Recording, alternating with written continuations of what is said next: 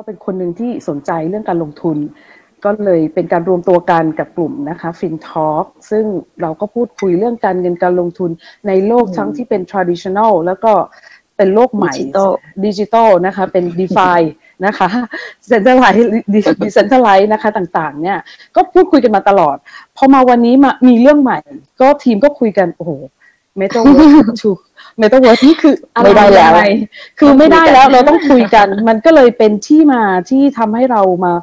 มาเปิดห้องคุยกันว่าเออแล้วโดยโดยเฉพาะ Metaverse to crypto investing เนี่ยโลก Metaverse สู่การลงทุนคริปโตเนี่ยเป็นยังไงนะคะ ซึ่งวันนี้เนี่ยต้องบอกว่า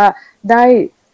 รับเกียรตินะคะจากแขกรับเชิญพิเศษที่จะให้ความรู้กับเรา คือจริง ๆ วันนี้ต้องขอความรู้เลยล่ะทั้ง 3 ท่านเลยนะคะ ซึ่ง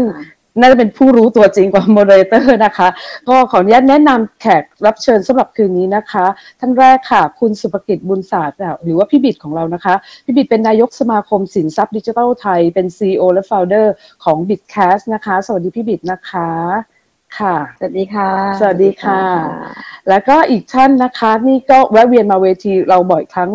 นะคะ แล้วก็ให้ความรู้เราได้เป็นอย่างดีเสมอนะคะ คุณกวินพงพันธ์เดชาหรือคุณอาร์ตนะคะ เป็น CEO และ Co-founder ของ b i t c a s a สวัสดีค่ะคุณอาร์ตสวัสดีค่ะค่ะสวัสดีครับค่ะ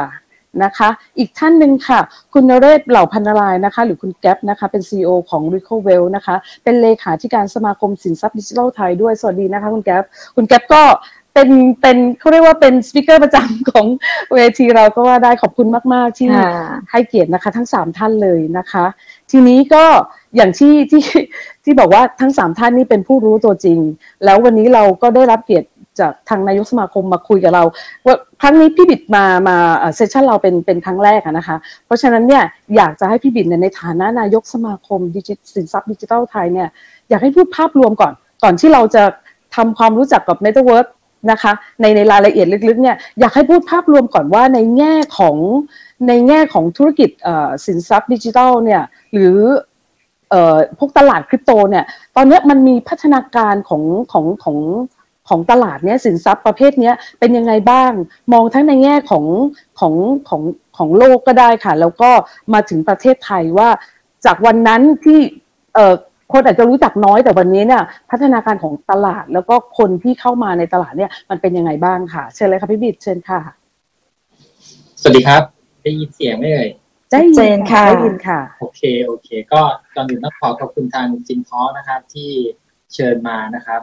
เอ่อเราต้องต้องนิดนึงพอดีเอ่อทางแก๊ปเนี่ยเป็นเลขาของสมาคมใช่ไหมแต่ก็ต้องบอกว่าจริงๆ แล้วคุณกวินเองก็เป็นสมาชิกสมาคมนะฮะ จริงๆ แล้วเราทั้งสามคนนี่คืออยู่ในสมาคมสินทรัพย์ดิจิทัลทั้งทั้งหมดเลยนะครับ ก็ยินดีจริง ๆ คุ้นหน้าคุ้นตากันอยู่แล้ว แล้วก็ทางสมาคมเองเนี่ยปกติก็จะมีไลฟ์อันนี้แหละ เรายังรอคิวอยู่ว่าทางคุณทางคุณกวินจะว่างเมื่อไหร่เดี๋ยวก็คงจะไปไลฟ์กับทางเพจสมาคมเหมือนกันนะก็เป็นอีกช่องทางหนึ่งในการที่เราจะเผยแพร่ความรู้นะครับดีค่ะดีค่ะ คือพี่บิดคะขออนุญาตขออนุญาตมุมอยากจะแนะนำตัวก่อนว่าตอนนี้พี่บิดในฐานะนายกสมาคมด้วย แล้วก็ทำอะไรอยู่ด้วยค่ะ แล้วก็เดี๋ยวแล้วก็ก็โอ้คือจริง ๆ ผมทำหลายอย่างจนแบบว่าสงสัยต้องเลือกทำแล้วเพราะว่าตอนนี้มันงานยุ่งมากๆเลยคือ จริง ๆ เราทั้งยังทำงานประจำอยู่ด้วยนะครับ เพราะว่าเรายังมี passion ในงานที่ทำอยู่ เพราะว่างานที่ทำอยู่เนี่ยดูในส่วนของ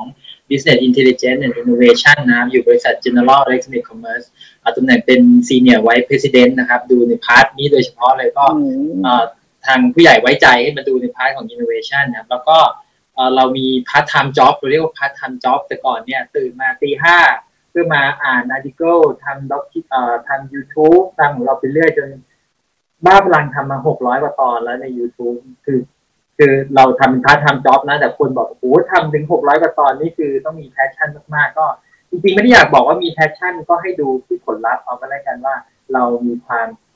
ชอบในเรื่องของเทคโนโลยีนี้ขนาดไหน แล้วก็เราอยากเผยแพร่ความรู้นี้ให้กับคนที่ต้องเรียกได้ว่า คือไม่ได้มีพื้นฐานได้เข้าใจเรื่องพวกนี้มากขึ้นนะครับ แล้วก็ได้มีโอกาสเข้ามา run ตัวสมาคม ก็ สมาคมเองเนี่ยก็เป็นเป็นที่ที่มี vision และ mission เนี่ยสอดคล้องกับแนวทางของช่องเองก็คือ ให้ความรู้กับกับกับกับทุกคนเลยเราเราไม่ได้ปิดกั้นนะครับไม่ว่าจะเป็นประชาชนทั่วไป ไม่ว่าจะเป็นภาครัฐภาคเอกชนเราเรายินดีที่จะเผยแพร่ความรู้นี้ทั้งหมด ก็หลักๆ โดยโรก็จะประมาณนี้ แต่ว่าช่วงนี้พอคนเข้ามาเยอะเนี่ย งานทางช่องเนี่ยมันมันมันค่อนข้างหนัก แล้วก็งานสมาคมก็เยอะ มันก็เลยกลายเป็นว่างานหลักแล้วเนี่ยโอ้โหตอนนี้แบกกันคือคือไม่คือตอนนี้เหนื่อยมากๆ เอาเอาเอากันตรงๆนะแต่ว่าด้วยความชอบนะก็ยังพอรันต่อไปได้นะครับ ทีนี้ถ้าพูดถึงภาพรวมเนี่ย ผมผมก็ต้องบอกว่าจริง ๆ แล้วเนี่ย อย่าอย่าใส่ใจถึงโดยฐานะหรือโดยตำแหน่งเนาะเพราะว่า การเป็นนายกสมาคมมันไม่ได้หมายความว่าผมเก่งกว่าใคร ว่าจริง ๆ แล้วในอินดัสทรีนี้เนี่ยมันเป็นอินดัสทรีใหม่นะครับ แล้วก็คนเก่งๆที่ไม่ได้อยู่ในสมาคมก็มีคนเก่งๆในสมาคม เก่งกว่าผมก็มีนะครับ อย่างอย่างเงี้ยอย่างคุณกวินเนี่ยต้องก็ต้องบอกว่าเป็นตัวจริงที่เขาอยู่ใน field ของตลาดอย่างเงี้ยในแง่มุมบางอย่างก็เฉียบคมกว่าผมเยอะนะเพราะฉะนั้นอย่าอย่าไปยึดติดกับกับ title มากนักนะครับ ออกตัวก่อนออกตัวก่อนทีนี้ถ้ากลับกลับมาดูในในแง่มุมของภาพรวมเนี่ยผมว่า ปีนี้เป็นปีที่มันมันอาจจะทำให้สิ่งที่เราเคยรู้สึกหรือไซเคิลที่เราเคยคุ้นชินเนี่ย มันอาจจะไม่สามารถเอามาใช้ได้อีกต่อไปแล้วนะครับ ก็เราเรามักจะคุยกันอยู่เสมอว่าในในโลกของคริปโตเนี่ย มันมีบิตคอยเป็น เป็นเหมือนตัวกลไกหลักในการขับเคลื่อน ทีนี้เนี่ยตัวบิตคอยเองเนี่ยมันมี mechanism ของมันในเรื่องของเรียก four year cycle นะครับคือรอบของทุกๆ 4 ปีเนี่ยแล้วก็ในรอบของทุกๆ 4 ปีเนี่ยมันจะเป็นรอบของฝั่งฝั่ง supply ที่เป็นส่วนใหญ่คำว่าฝั่ง supply หมายถึงว่าฝั่งผลิตนะครับ เราพูดพูดง่ายๆก็คือว่าในแง่ของการผลิตตัวบิตคอยเนี่ยเออมันถูกผลิตออกมาเนี่ยตาม ตามกฎของมันนะครับ ทุกๆ 4 ปีมันจะมีการลดปริมาณการผลิตแล้วทุกคนเห็นทุกคน predict ได้ ทุกคนคาดการณ์ได้จากตัว supply ที่มันลดลง แล้วก็เราจะเห็นว่าหลังจากที่ cycle ของมันเนี่ยมีการลดลงเนี่ย ผลของมันเนี่ยจะเอฟเฟกหลังจากนั้นเนี่ยหลายเดือนอยู่นะมันไม่ใช่แบบว่าพอลด supply แล้วแล้วแล้วมันจะเห็นผลเลยนะมันเหมือนกับแบบว่า สมมุติว่าเรามีของในสต็อกเนี่ยอย่างมีข้าวสารอย่างเงี้ย เราเรามีในสต็อกอยู่เนี่ย เวลาของมันผลิตไม่ได้เนี่ย มันไม่ใช่ว่ามันจะเห็นผลเลย เพราะว่าของในสต็อกมันยังมีอยู่ มันก็เอาในสต็อกมาขายคนซื้อสี่ทีเนี่ยก็ต่อเมื่อมันเริ่มขาดในตลาด พอมันเริ่มขาดในตลาด มันก็ส่งให้ราคาเนี่ยมันมันพุ่งนะครับ เนี่ยโดยโดยพื้นฐานเนี่ยเราจะเห็นภาพของ supply เป็นตัว drive ให้ราคาเนี่ย มันมันไปในทิศทางที่เราพอจะกำหนดได้ ด้วยเหตุเพราะว่าฝั่ง demand เนี่ยมันไม่ได้เยอะมากขนาดนั้นครับ แต่ปีนี้เป็นผมมีความรู้สึกว่ามันเป็นปีที่ shape ของ landscape มันเปลี่ยนไปเยอะมากๆครับ ตั้งแต่ต้นปีที่เราเห็นนะครับ แล้วก็สิ่งที่บริษัทใหญ่ ๆ เนี่ย ค่อยๆเข้ามาตอกย้ำทำให้คนรู้สึกค่อนข้างมั่นใจในโลกของคริปโตเนาะจริง ๆ แล้ว มันเป็นเหมือนจิตวิทยาเหมือนกันนะว่า คนเนี่ยมีความรู้สึกว่าเวลาราคาถูกๆเนี่ย มันเหมือนการหลอกลวงกันแต่พอราคาแพงกลับทำให้คนรู้สึกมั่นใจ มันก็เป็นจิตวิทยาแล้วก็เวลาที่มันมีคนที่มี power ในการ influence หรือเหมือนเหมือนชี้นำค่อนข้างเยอะเนี่ยทำให้เห็นเนี่ย มันกลายเป็นว่ามันตอกย้ำในความรู้สึกว่า เออจริง ๆ แล้ว ในโลกของสินทรัพย์ดิจิทัลเนี่ยมันน่าลงทุน แล้วเราก็เห็น movement เนี้ยมา แล้วก็หลาย ๆ การเคลื่อนไหวของตัวโลกของคริปโตเนี่ย มันหมุนเร็วกว่าโลกเดิมเนี่ยหลายเท่านักนะครับเหตุที่มันเป็นอย่างนั้นเนี่ย ผมผมต้องบอกอย่างนี้ว่าพื้นฐานของ พื้นฐานของโลกที่เป็นโลกดิจิตอลเนี่ย เราจะเห็นว่า นักพัฒนาเนี่ยมันกระจายอยู่ทั่วโลกเลยนะแล้วก็อินโนเวชันเนี่ยมันเกิดจากการ copy and paste เยอะมากในโลกของสินทรัพย์ดิจิตอลเนี่ยหรือโลกของ digital asset เนี่ยมันเป็นโลกที่เปิดนะแล้วก็ใครก็ได้สามารถที่จะ copy เอาโค้ดที่เป็น open source เนี่ยไปต่อยอดทำอะไรใหม่ๆนะครับเพราะนั้นอินโนเวชันมันจะไปเร็วมากประกอบกับนักพัฒนามันอยู่ทั่วโลกเนี่ยคือมันไม่ได้มีมันไม่ได้มีเรื่องของการต้องพัก มันไม่ได้แบบเหมือน เหมือนห้าคูณแปดแบบโลกที่เราเคยทำในอดีตมันเป็นเจ็ดคูณยี่สี่ที่นักพัฒนาเนี่ยเขาทำกัน แล้วเขามันมันหมุนวนกันไปอย่างเงี้ยตลอดอะคือมันมันมันก่อให้เกิดโมเมนตัมของการพัฒนาที่เร็วมากๆนะถ้าเราดูจากราคาของบิตคอยที่ขึ้นไปช่วงต้นปีเนี่ยแล้วส่งผลให้ดีฟาเนี่ย มันเติบโตเนี่ย แล้วพอดีฟามันเริ่มเติบโตเนี่ย มันส่งผลให้คนเริ่มหันมาสู่เกมไฟล์เริ่มมี Pay to Earn เริ่มรู้จัก NFT เริ่มมีดิจิตอลอาร์ตวนกลับมา d e f า2.0 คือ ปีหนึ่งเนี่ย มันหมุนไปเร็วมากจนกระทั่งเนี่ยมา Metaverse อีกแล้ว คือมันมี innovation หรืออะไรที่มันถูกนำเสนอใหม่ๆแบบเร็วมากๆนะครับ เพราะฉะนั้นในภาพรวมเนี่ย ผมก็ยังมองว่าตลาดมันยังโตไปได้อีกมาก แล้วก็เราไม่รู้หรอกว่าอินโนเวชันอะไรใหม่ ๆ มันจะเป็นอะไรในอีกสองเดือนหรือสามเดือนข้างหน้านะครับ แต่เราต้องถ้าเราไม่อยากจะตกรถคือเราต้องจับกระแสให้ทัน เราต้องติดตามรถคันนี้ไปให้ทันนะเออ ไม่งั้นเราก็อัปเดตแล้วก็ตกรถอะ ประมาณประมาณนี้ครับในภาพรวมค่ะ ก็เขาเรียกว่าโลกโลกในในในในเขาเรียกว่าในตลาดที่เป็นสินทรัพย์ดิจิทัลนี้ค่อนข้างจะเร็วโมเมนตัมมันมันมีความเปลี่ยนแปลงที่แบบรวดเร็วมาก ทีนี้ถ้าทั้งทั้งสองท่านอีกสองท่านที่เหลือทั้งคุณอาร์ตเอง คุณแก๊ปเองก็อยู่ในในสมาคมเหมือนกันเป็นสมาชิกสมาคม แล้วก็เป็นคนที่อยู่ในอุตสาหกรรม อยากฟังความเห็นทั้งสองท่านเหมือนกัน ว่า ที่ผ่านมาเนี่ยมันเป็นยังไงบ้างเอ่อ landscape ที่มันเปลี่ยนไปอะไรอื่น ๆ อีก supply demand อะไรต่างๆ แล้วเนี่ยพอมันหมุนเร็วอย่างเงี้ย เราจะตามมันยังไงให้ทันอะไรเงี้ยค่ะ เชิญเลยค่ะ คุณอาร์ตก่อนก็ได้ค่ะ ครับก็จริง ๆ ผมว่าตัวเทรนด์เมตาเวิร์สมันมีหลายปัจจัยนะครับ ที่ทำให้มันเริ่มมีคนมาพูดถึงมากขึ้นเรื่อยๆนะครับ อย่างเนี้ยอย่างแรกผมอยากจะกลับไปที่ว่า play to earn ใช่ไหมครับอันนี้เป็นโมเดลธุรกิจใหม่ที่เกิดขึ้นในโลกบล็อกเชนเนี่ยก็คือการเล่นเกม เพื่อที่จะทำให้คนที่เล่นเกมเนี่ยหารายได้เพิ่มขึ้นนะครับ mechanism ในการที่จะใช้เทคโนโลยีบล็อกเชนหรือว่าเทคโนโลยี NFT เนี่ยเข้ามาช่วยให้คนเป็นเจ้าของเกมได้อย่างแท้จริงนะครับเพราะที่ผ่านมาเกมเนี่ยต้องบอกว่าเป็นเกมที่ถูกพัฒนักพัฒนาเกมหรือบริษัทเกมเนี่ยเป็นเจ้าของนะครับร้อยเปอร์เซ็นต์ ทีนี้พอมันเป็นอย่างนี้ปุ๊บเนี่ยรายได้ที่เกิดขึ้นทั้งหมดเนี่ยส่วนใหญ่ ผู้พัฒนาเกมจะเก็บไปเป็นส่วนใหญ่นะครับมันจะตกมาถึงคนที่เล่นเกมจริงๆเนี่ยค่อนข้างน้อยนะครับเผลอๆนะคนเล่นเกมเนี่ยต้องจ่ายเงินเพื่อเล่นนะครับ pay to play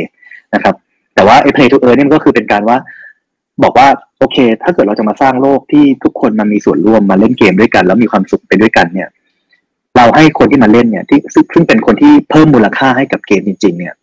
ให้เขามา เป็นเหมือนเจ้าของร่วมเลย แต่จะทำยังไงให้เขามาเป็นเจ้าของร่วมก็คือต้องออกเทคโนโลยีเอ่อ NFT อย่าง Axie Infinity เนี่ยเป็น case study แรกที่ทำให้มันเกิดได้นะครับเล่นซื้อตัว Axie มาแล้วก็เอา Axie ไปเอ่อไปเล่นไปประชนภัยนะครับ ไปเก็บสู้ต่อสู้แล้วก็เก็บไอตัวแอสเซทต่างๆเนี่ยมาขายทิ้งนะครับ ก็คือตัว SLP เนี่ยแหละนะครับ ที่เราสามารถเอามาใช้เพาะพันธุ์ XC ได้ ทีนี้ไอคำว่า play to earn มันก็เริ่มลามไปทั่วโลกนะครับ โดยเฉพาะประเทศที่กำลังพัฒนา ผมก็คิดว่า จริง ๆ มันจะมีส่วนส่วนหนึ่งปัจจัยหนึ่งก็คือเรามีเราอยู่ในช่วงโควิดนะครับ ทุกคนต้อง work from home ทุกคนต้องทำงานอยู่ที่บ้านแล้วเศรษฐกิจมันก็มีการล็อกดาวน์มันก็เลยทำให้การเล่นเกมอยู่ในโลกออนไลน์เนี่ยเป็นเรื่องที่ธรรมดามากขึ้นนะครับทีนี้พอเวลามันเข้าไปอยู่ในโลกเกมเนี่ย ผมมองว่าจะมีสองสองอย่างนะครับ ที่เราคุยกันคือเรื่องของ gaming GameFi หรือว่า play to earn เนี่ยกับ metaverse จริงๆสองอย่างเนี้ย ฟังฟังดูถ้ามองแบบผ่านๆเนี่ยอาจจะคิดว่ามันอาจจะไม่เกี่ยว อาจจะอยู่กันคนละ sector กันนะครับ แต่ผมมองว่าจริง ๆ แล้วเนี่ยมันอยู่ในโลกเดียวกัน ก็คือโลกแห่งเกม GameFi เนี่ย มันจะถูก setting ของมันจะอยู่ในโลก เสมือนจริงสักโลกหนึ่งนะครับ เป็นตัวเมตาเวิร์สไอตัวเมตาเวิร์สเนี่ย ถ้าจะให้แปลความหมายของมันก็คือเป็นโลก virtual ที่คนสามารถเข้าไปใช้ใช้เวลากับมันได้นะครับ เข้าไปแล้วมีพื้นที่ให้เราสามารถที่จะไปค้นหา นะครับมีทรัพยากรให้เราสามารถที่จะเข้าไปเล่นกับมันได้ แล้วก็มีกฎอะไรบางอย่างที่ผู้สร้างเมตาเวิร์สเนี่ยสร้างขึ้นมาเพื่อที่ทำให้โลกมันมีความแฟร์ทางใดทางหนึ่ง ทีนี้มันมันมันก็แบบเหมาะเจาะมากนะครับ เรื่องของเวลาที่ไอตัว Axie มันเกิดขึ้นเมตาเวิร์สเริ่มเกิดขึ้นเนี่ย แล้ว Facebook ก็มาประกาศว่าตัวเองจะเข้ามาเปลี่ยน business model ของตัวเองนะครับ เปลี่ยนบริษัทชื่อบริษัทเป็น Meta แล้วก็บอกว่าจะพัฒนาโลกเมตาเวิร์สแล้วเชื่อว่าเมตาเวิร์สเนี่ยจะเป็น the next frontier ของอินเทอร์เน็ตนะครับต้องบอกว่า Facebook เนี่ยเขามี track record ที่ค่อนข้างดี ในการสร้างธุรกิจนะครับ ตอนที่เขาสร้างเว็บไซต์ Facebook เป็นครั้งแรกเนี่ยตอนนั้นมาร์คซักเคอร์เบิร์กเขายังอยู่ที่มหาลัยอยู่เลยนะครับแล้วก็เว็บไซต์คือมันที่เขาเล่นก็คือมันเป็นเหมือนเว็บไซต์เอ่อที่เป็น browser base นะครับเล่นอยู่บนคอม คนสมัยนั้นเนี่ยคือใช้คอมพิวเตอร์เป็นหลักนะครับแล้วประมาณปี 2012 ประมาณอะไรอย่างเงี้ยครับเป็นต้นมาเนี่ยมันเริ่มมันเริ่มมีความชัดเจนมากขึ้นว่าอินเทอร์เน็ตเนี่ย มันได้เปลี่ยนจาก website base computer base เนี่ยมาอยู่ที่ mobile แล้วนะครับโลกอินเทอร์เน็ตมันเป็นโลกที่ mobile แล้ว ทุกคนมีสมาร์ทโฟน ทุกคนสามารถที่จะเอ่อ on the go ไปที่ไหนก็ได้ ตอนนั้นก็จะเริ่ม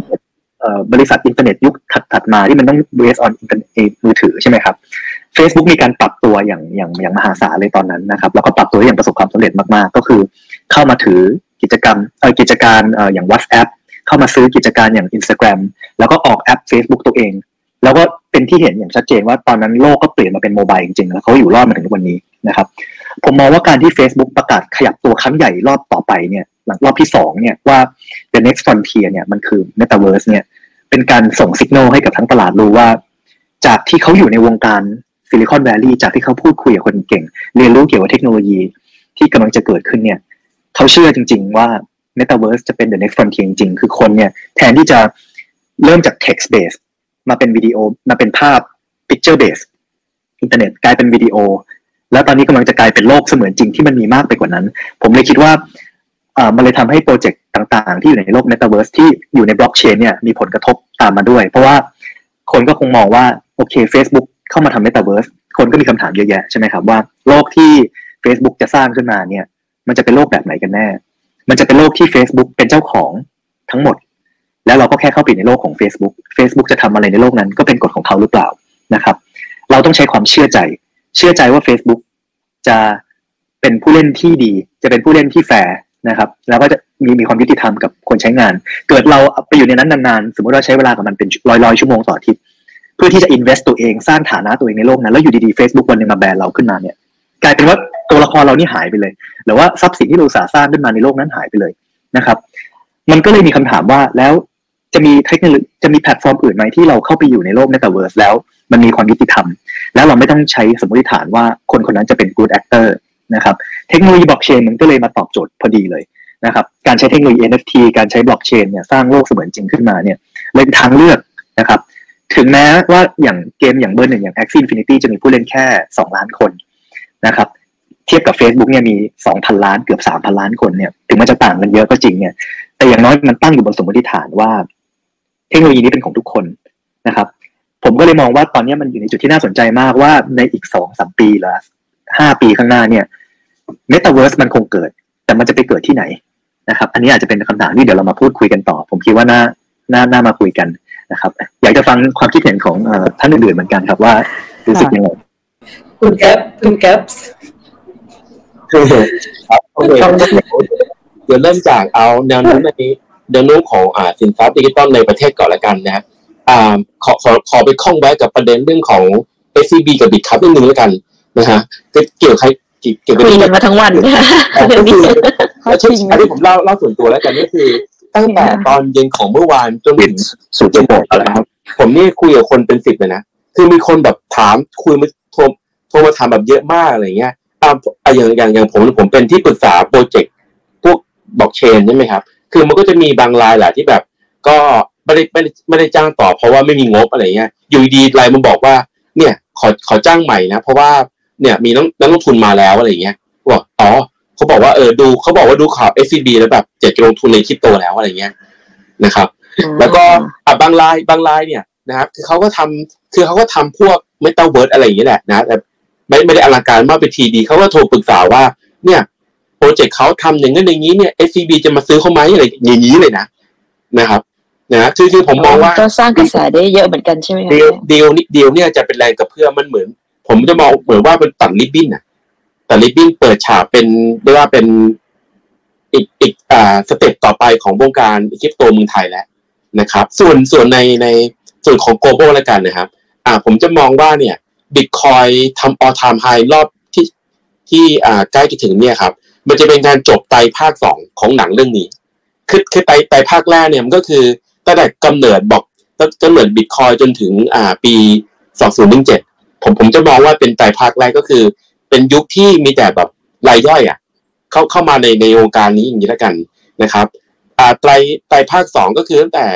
ตั้งแต่พีคหนึ่งเจ็ดนะครับก็คือหนึ่งแปดหนึ่งเก้าจนถึงณวันนี้เนี่ย ผมมองเป็นไตรภาคสองก็คือ เริ่มมีสถาบัน เริ่มมีนักลงทุนรายใหญ่ เริ่มมีแบงค์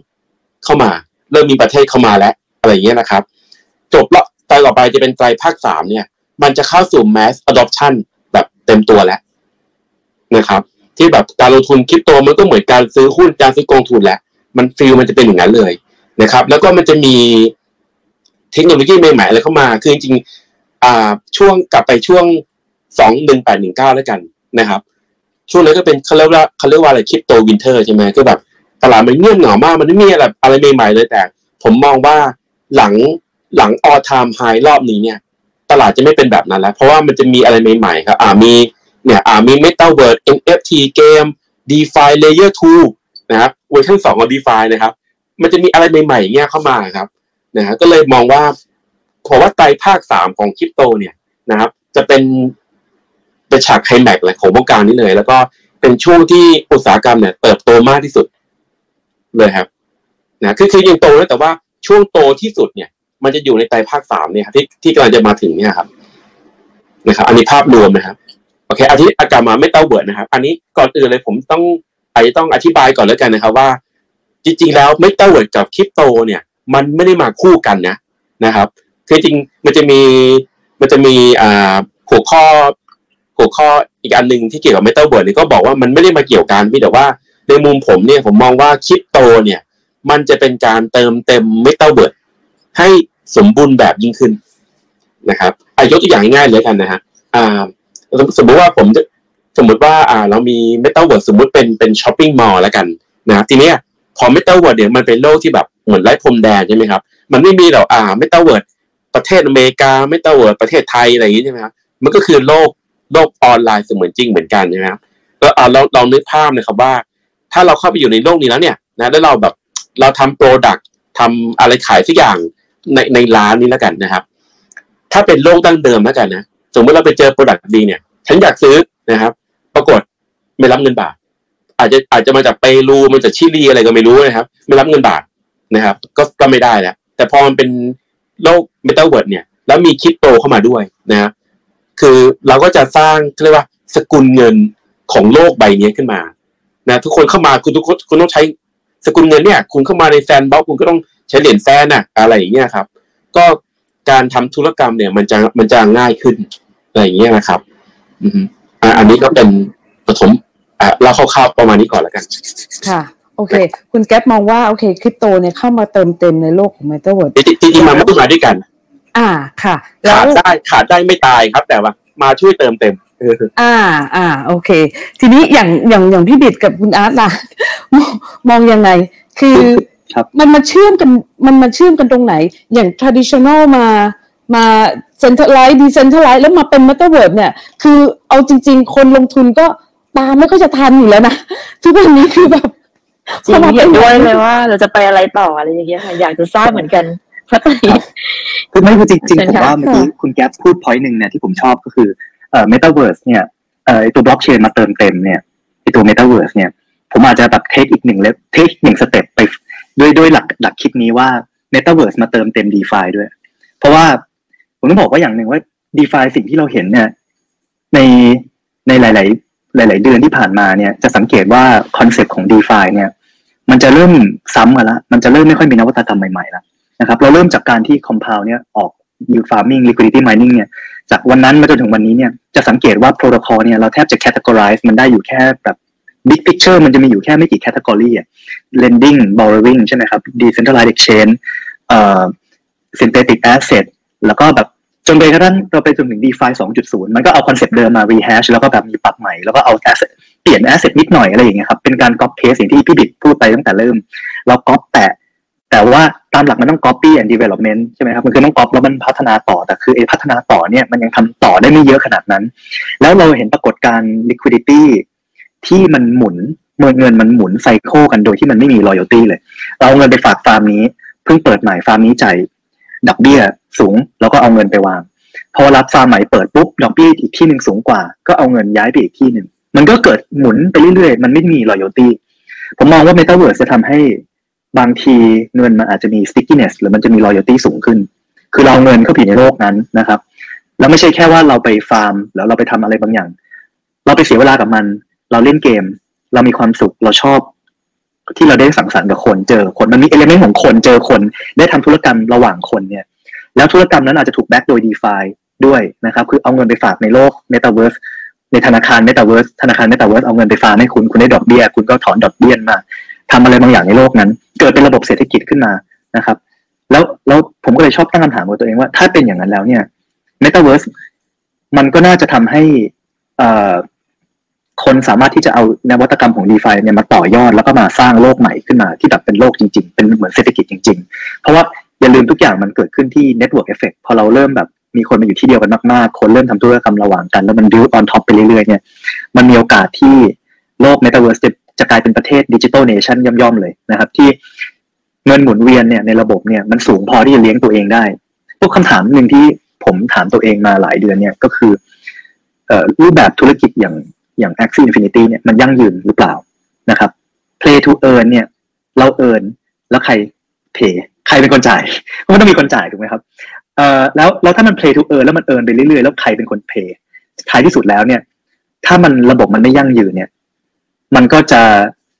มันก็ไม่ sustainable มันก็คือล่มสลายได้นะครับ ทีนี้ตอนนี้มันอยู่ในช่วงที่ขาขึ้นอยู่ มีคนใหม่เข้ามาเยอะพอมันมีคนใหญ่ใหม่เข้ามาเยอะทำให้เอ่อเขาเรียกว่าจำนวนธุรกรรมหรือเงินที่อยู่ในระบบมันใหญ่ขึ้น มันก็เพียงพอที่จะจ่ายทุกคนนะครับ แต่ถ้าวันหนึ่งปริมาณคนที่เข้ามาอยู่ในโลกเนี้ยมันไม่สูงพอละมันจะเล่นเกมอย่างเดียวไม่ได้ มันต้องมีคนจ่ายไอ้คนที่จ่ายเนี่ย มันต้องมาจากสักที่หนึ่งมันก็อาจจะต้องเริ่มสร้างพัฒนาผลิตภัณฑ์ที่มันมาต่ออย่างเช่น Axie บอกว่าจะทำ decentralized exchange ทำ DEX ของตัวเองที่อยู่บน Ronin นะครับพอมันเกิดการซื้อขายหมุนเวียนในเศรษฐกิจขึ้นจ่ายค่าธรรมเนียมอ่าค่าธรรมเนียมนั้นแหละ ก็จะมาเริ่ม feed เข้ามาในระบบเศรษฐกิจที่เอามาพัฒนาเมืองพัฒนาเมตาเวิร์สต่อไปได้นะครับหรือว่า d e f าในอนาคตเอาเงินมาฝากไว้แทนที่คุณจะ play to earn ทุกบาททุกสตางค์ที่คุณได้คุณถอนออกจากโลกนี้หมดเลย มันก็ไม่ต่างจากเมืองที่มีโรงงานโรงงานหนึ่งทุกคนเข้ามาทำงาน พอได้เงินเดือนปุ๊บ ขับรถออกไปนอกเมืองแล้วไปใช้จ่ายที่อื่นหมดเลย เมืองนี้ก็อยู่ไม่ได้ถูกไหมครับเพราะมันเงินมันออกนอกเมือง ก็เลยต้องมองว่าเป็นการสร้างโลกเนี่ย เราต้องมีจิ๊กซอแต่ละชิ้นมันต้องต้องลงเข้าที่ มันต้องมีโรงงาน มันต้องมีปั๊มน้ำมัน มันต้องมีโรงแรม มันต้องมีพัตคาร มันต้องมีอะไรที่มันแบบเข้ามาอยู่ในโลกเดียวกัน มันถึงจะยั่งยืน ผมเลยมองว่าเอเมตาเวิร์สเนี่ยมันเป็นเหมือนจิ๊กซออีกชิ้นหนึ่งที่จะทำให้โลก DeFi เนี่ยมันน่าตื่นเต้นขึ้น แล้วสุดท้ายเราจะมาดูว่าคนเนี่ยจะทำธุรกรรมทางการเงินกันยังไง เพราะว่าอย่าลืม ประเทศฟิลิปปินส์เนี่ยเป็นประเทศที่มีคนเล่น Axie เยอะที่สุดนะครับ อยู่ในโลกเมตาเวิร์สจะถามว่าคนส่วนใหญ่เนี่ย ไม่มีบัญชีธนาคาร คนประเทศฟิลิปปินส์เนี่ย unbanked citizen ประมาณเจ็ดแปดสิบเปอร์เซ็นตนะครับ คนถือเงินสดไม่มีไม่มีบัญชีธนาคารเลย แต่เขาใช้ MetaMask เป็นบัญชีธนาคารเขา เขาทำเงินมาได้อยู่ใน SLP เขาเอา SLP เนี่ยไปจ่ายกับเพื่อนเขาได้ด้วย MetaMask โดยที่ไม่มีบัญชีธนาคารเลยเอ่อผมไม่คิดว่าโลก Metaverse มันอาจจะเป็นการดึงคนกลุ่มใหม่ นะครับเข้ามาในโลกคริปโตที่อาจจะไม่ใช่เป็นกลุ่มดั้งเดิมที่แบบเป็นประวานมาเล่น d e f าเอาเงินมาฝากเยอะๆแต่ว่าคือเข้ามาแล้วแบบอยากจะทำอะไรบางอย่างจริงๆมันก็เลยเป็นทำให้ตลาดคริปโตอย่างที่คุณแก๊ปบอกมันเป็นเมนสตรีมมากขึ้นนะครับคนเข้าถึงง่ายขึ้นเข้าใจง่ายขึ้น ไม่ต้องแบบไปทำอะไรที่มันเป็นอนุพันธ์หรือเป็นทางการเงินที่มันแบบเข้าใจยากๆใช่ไหมครับ ผมว่าคิดว่าน่าตื่นเต้นหลังจากที่เรามี Metaverse แล้วแล้วอย่าง Sandbox เนี่ยก็เพิ่งระดมทุนจาก SoftBank ใช่ไหมครับ แล้วก็ มี valuation ใหญ่โตขึ้นมาเนี่ยก็ก็ต้องมาดูว่าสุดท้ายแล้วเนี่ยเขาจะสร้างโลกอะไร ผมคิดว่าเกมไฟล์กับ Metaverse เนี่ยสุดท้ายมันจะมาเจอกันตรงกลาง คนที่เป็นเกมอย่างเดียวก็อยากจะสร้าง Metaverse คนที่เป็น Metaverse ก็อยากจะสร้างเกมนะครับ มันก็จะต้องก็ต้องก็ต้องมาเจอที่ตรงกลางว่าสุดท้ายแล้วเนี่ยใครจะสามารถสร้างโลกได้น่าน่าสนใจที่สุดเพื่อที่ดึงคนเข้ามาอยู่ให้มากที่สุดค่ะ เห็นภาพค่ะ ชัดเจนชัดเจนเห็นภาพค่ะ คุณอาร์ต พี่บิดค่ะวันนี้เราคุย วันนี้เราจะไม่ได้คุย s อ p กับบิดครับนะคะ เพราะว่าพี่บิดคุยเมื่อวานทั้งทั้งวันเลยจนค่ะมันเป็นเมตาเวิร์สจนว่าคนอาจจะเข้าใจผิดว่าพี่ทำงานหรือไม่ก็ SCBS เห็นทุกห้องทุกห้องเลยค่ะเมื่อคืนรวมทั้งวันนี้ด้วยใช่ใช่ใช่ตรงเหมือนกันจริงๆแล้วฟังกวินพูดแล้วโอ้โหคิด business model ให้ Axie เสร็จสรรพเรียบร้อยเลยนะ แก๊ปถ้าเกิดว่าทางคนที่เขาโทรมาหาแก๊ปเมื่อกี้บอกเขาสิว่า ถ้าอยากได้ดีลคล้ายๆบิดครับอะทางบิคาซ่าก็ยังมีนะคือนี่เนื้อหอมมากเลยนะแบงค์ขอโทรศัพท์มีมีขาซ่าก็มีคนคุยเหรอเชื่อเถอะมีบอกว่าถึงถึงว่าถึงจำนวนคนจะไม่เยอะแต่มาดูโวลุ่มพี่ด้วย มาดูโวลุ่มพี่ด้วย แต่เราดูด้วยดูด้วยก็เมื่อกี้เมื่อกี้ เออฟังกวินเพลินเลย เลยไม่รู้ว่าจริง ๆ แล้วถามว่าอะไรนะเมตาเวิร์สกับการเลือกการลงทุนที่ผิดเรื่องคริปโตอะไรต่างมันเกี่ยวข้องกันยังไง แล้วมันจะคือเรานักลงทุนเองเราก็สงสัยว่า เอ๊ะเราจากแบบวิวัฒนาการ life cycle เนาะมันมาจาก DeFi คริปโต แล้วมันเมตาเวิร์สแล้วมันจะไปยังไงต่อ เราจะต้องปรับยังไงบ้างคะพอพอมันถามว่ามันจะไปยังไงต่อเนี่ยพี่พี่ก็ต้องบอกว่าจริง ๆ แล้วไม่มีใครรู้หรอกว่ามันจะไปยังไงต่อ เพราะว่า ปัจจุบันเนี่ยเรายังไม่รู้เลยว่าราคาเหรียญครับมันจะขึ้นไปขนาดนั้นถ้ารู้ก็พี่ช้อนซื้อไว้เรียบร้อยแล้วใช่ไหมหรือแม้แต่กระทั่งเนี่ย Sandbox อย่างเงี้ยเนี่ย Sandboxเนี่ย raiseันเนี่ยเก้าสิบได้เก้าสิบสามล้านเหรียญใช่ไหมราคาเหรียญตอนพี่ก็ติดไม้มือไว้ตอนนั้นอยู่ที่ประมาณประมาณไม่ถึงเหรียญอะประมาณนักแปดศูนย์จุดเจ็ดประมาณเนี้ยประมาณศูนย์จุดเจ็ดนะตอนนี้ก็ ขึ้นไปสามเหรียญกว่าซึ่งซึ่งเนี่ยคือมันไม่มีใครรู้หรอก เราก็ไม่รู้พี่ก็ไม่รู้แต่พี่เห็นแล้วว่า คือเรารู้จัก Roblox เออเรารู้จักเอ่อ Minecraft เรารู้จัก Minecraft ใช่ไหมก็ลูกเล่นเล่นกับลูกเรารู้จักเฮ้ยไอ Sandbox มันรูปร่างเหมือน Minecraft รู้แค่เนี้ยเออซื้อติดไว้ ซื้อติดไว้ เราก็ไม่รู้หรอกนะว่าอะไรมันจะเกิดขึ้นในอนาคตแต่เรื่องพวกนี้มันเป็นเรื่องที่เรา เราอาจจะต้องเทียบเคียงกับอดีต เพื่อที่เราจะพออนุมานได้ว่าอนาคตเนี่ย มันจะเป็นยังไง จริง ๆ แล้วสิ่งที่แกพูดกับสิ่งที่กวินพูดเนี่ยส่วนตัวพี่ว่าพี่เห็นด้วยหมดเลยนะแล้วก็สิ่งหนึ่งที่ พี่ว่ามันมันคอมพลีเมนต์กันนะคือมันมันเสริมกัน คือมันไม่ใช่ว่าการอยู่เดียวๆของบล็อกเชนเทคโนโลยีหรือคริปโตเคอเรนซีเนี่ย มันมันจะทำให้ตัวมัน ดูแล้วมันมันมี value ขนาดนั้น หรือการอยู่เดียวๆของไอ้เมตาเวิร์สที่เข้ามาเนี่ยมันอยู่เดียวๆแล้วมันจะทำให้มันจะมีค่าขนาดนั้น แต่การผสมผสานกันอะมันจะทำให้มันไปเติมเต็มซึ่งซึ่งกันและกันนะนี่อันนี้พี่ว่ามันเป็นมันเป็นเรื่องที่เสริมกันเนาะยกตัวอย่างง่ายๆ อย่างที่ที่ที่กวินบอกเนี่ย เรื่องของมูลค่าที่มันจะถูกทรานเฟอร์กันไปมาในโลกของ Metaverse เนี่ย คือ หลาย ๆ คนก็ยังเข้าใจผิดแล้วก็ยังนึกไม่ออกว่าการมีอยู่ของบล็อกเชนหรือว่าการมีอยู่ใน NFT เนี่ยมันก่อให้เกิดประโยชน์ยังไงนะพี่อยากยกตัวอย่างง่ายๆอย่างนี้แล้วกันมีโอกาสได้คุยกับอาจารย์พิยะนะอาจารย์ตั้มเมื่อวานถ้าใครได้ฟังพี่ถกคุยกับอาจารย์ตั้มเนี่ยเราจะจะจะพอรู้ว่าจริงอาจารย์ตั้มเองก็เป็นสมาชิกในกรรมการสมาคมสินทรัพย์เราก็สนิทกันเราก็จะแลกเปลี่ยนความคิด ซึ่งกันและกันเนาะแล้วก็ถึงแม้ว่าความคิดจะไม่ได้เหมือนกันทุกอย่าง แต่ว่าเราก็เคารพความคิดซึ่งกันและกัน พี่ก็ได้ไอเดียอะไรหลาย ๆ อย่าง จากวิธีคิดของอาจารย์พิยะเนี่ยว่าเออมันมีเด็กคนหนึ่งเนี่ยมาถาม คือเด็กเด็กเป็นเป็นเป็นเด็กเอ่อเรียนโรงเรียนนานาชาติแหละก็เป็นเป็นฝรั่งเขาก็จะคือพอเวลาเป็นฝรั่งเนี่ยเขาจะกล้ากล้าคุยกล้าถามกับผู้ใหญ่ใช่ไหมเขาก็ถามอาจารย์ปริยะเนี่ยว่า มันมันต่างกันยังไงเหรอ กับการที่มันเป็น NFT ในเมื่อเกมที่อยู่บนมือถืออะมันเป็นอิเล็กทรอนิกส์อะเกมการ์ดอะเกมการ์ดนะ ที่เป็นสมมุติเราเราโหลดแอปมาในมือถือเนี่ย มันก็มีการ์ดอยู่ในนี้มันต่างยังไงกับกับการ์ดที่เป็น NFT หรอเออเขาถามคำถามดีนะ ใช่ไหมเราเองเราเราฟังเราเราเออแล้วเราจะอธิบายเขายังไงว่ามันต่างกันยังไง แล้วอาจารย์พิยาเขาก็เก่งนะเขาตอบว่า เราให้เราลองนึกภาพ เกมการ์ดกับไพ่ที่เป็นเด็กแบบจริง ๆ ที่เราจับต้องได้นะความต่างของมันคืออะไร ถ้าเราซื้อการ์ดที่เป็นไพ่แบบที่เราจับต้องได้เนี่ยขึ้นมาเนี่ย บริษัทเขาปิดตัวลงไป การ์ดเนี้ย เรายังใช้งานได้อยู่ เรายังเล่นได้อยู่ เรายังเอาไปขายในตลาดได้อยู่ แต่ในทางกลับกัน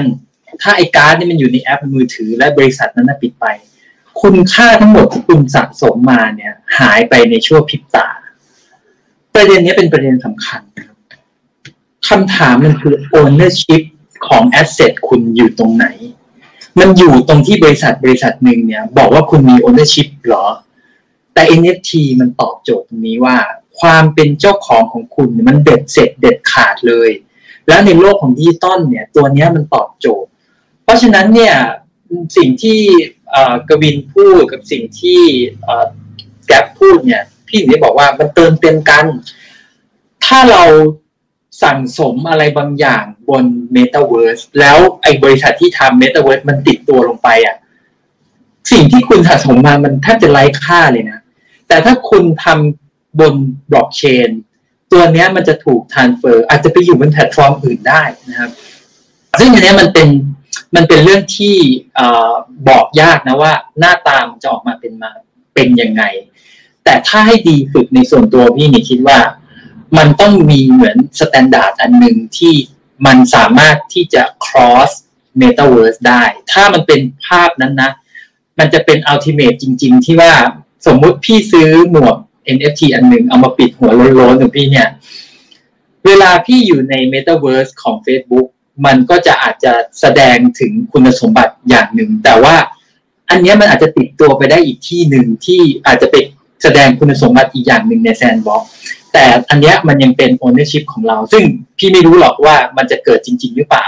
ถ้า standard เนี้ยมันเกิดขึ้นได้จริง ๆ เนี่ย มันจะเสริมในเรื่องของอการที่มันจะมีสิ่งของที่มันมีมูลค่าจริง ๆ อยู่ใน Metaverse ได้ มันก็เป็นความคิดที่แบบ อ่อมันจะจริงหรือเปล่าก็ไม่รู้นะ แต่ว่าถ้าเราพูดถึงว่ามันจะเสริมกันจริง ๆ แล้วมันจะก่อให้เกิดมูลค่าที่มันถ่ายโอนกันได้จริง ๆ บนนั้นเนี่ย พี่ว่าโมเดลเนี้ย มันจะก่อให้เกิดอีโคโนมีแบบที่กวินพูดได้จริง หรือแม้แต่กระทั่งเอาพูดง่ายสมมติว่าพี่เป็นแบรนด์ที่เป็นแบรนด์หลุยส์วิตตองเงี้ย การที่คุณจะทำแบรนด์หลุยส์วิตตองแล้วให้คนมาถือในโลกเมตาเวิร์สได้เนี่ย แล้วอยู่ดีๆไอ้กระเป๋าอันนั้นมันหายไปกับผู้พัฒนา คือมันเป็นความเสี่ยงนะ อ่า แต่ว่าถ้าเราบอกว่าจริง ๆ แล้วโดย substance ของการเป็น ownership ของกระเป๋าหลุยส์เนี่ย ไม่ว่าคุณจะไป metaverse ไหน คุณยังสามารถใช้ได้เนี่ย พี่ว่ามันจะมีคนที่จะพยายามพัฒนาผลิตภัณฑ์หรือ product เพราะว่าโดยความเป็นธรรมชาติของมนุษย์เรื่องพวกนี้มันเป็นเรื่องที่บางอย่างเขาซื้อเพื่อที่จะ ได้รับการยอมรับในสังคม เพราะถ้าเรามองว่า Metaverse มันคือสังคมหรือชุมชนอย่างหนึ่งเหมือนกัน การที่เราสร้าง Product หรืออะไรขึ้นมาที่แม้จะเป็น Virtual แต่ว่ามันโดยความเป็นคุณสมบัติของมันมันยังสามารถที่จะบ่งบอกถึงความเป็นเจ้าของได้อย่างเงี้ยพี่ว่ามันมันเป็นโลกที่น่าน่าสนใจในในอนาคตเหมือนกันว่า เราเราเนี่ยจะ รู้ว่าเราจะเริ่มลงทุนในลักษณะแบบไหน ถ้าเป็นผู้พัฒนาเราควรจะออกแบบรูปร่างของ service ไปในลักษณะที่เป็นแบบไหนนี่อันนี้เป็นมุมมองพี่นะครับเร็วๆ ค่ะ แปลว่าในในโลกเสมือนจริงในในเมตาเวิร์สที่เรากำลังคุยกันเนี่ย คือทั้งสามท่านก็มองว่าในเชิงของเศรษฐกิจจริงเนี่ย มันก็เกิดขึ้นด้วย ถูกไหมคะ เพราะว่าเออมันก็จะมีคำถามว่า เออแล้วแล้วมันมันมันมันมันมีผลในเชิงของ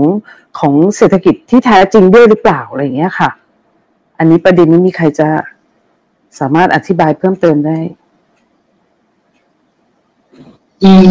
ถ้าพูดถึงในเชิงของเศรษฐกิจต้องกลับมาถามว่า แล้วจริง ๆ เศรษฐกิจมันคืออะไรอะเศรษฐกิจจริงๆมันคืออะไรอะมันคือ มันคือเกิดการ ซื้อขายมันหมุนเวียนของเงินอะไรค่ะมันเกิด transaction ขึ้นแค่นั้นแหละ คือเวลาที่มันเกิด transaction เกิดขึ้นในระบบเนี่ย มันเปลี่ยนมันเกิดการเปลี่ยนถ่ายมือเนี่ย มันก็คือมันก็คือเกิดเศรษฐกิจขึ้นแล้วถูกไหมเพราะฉะนั้นเนี่ยพี่ว่าสุดท้ายแล้วเนี่ย คุณจะทำยังไงก็ได้ให้เกิดความต้องการเกิดการซื้อการขายเกิดขึ้น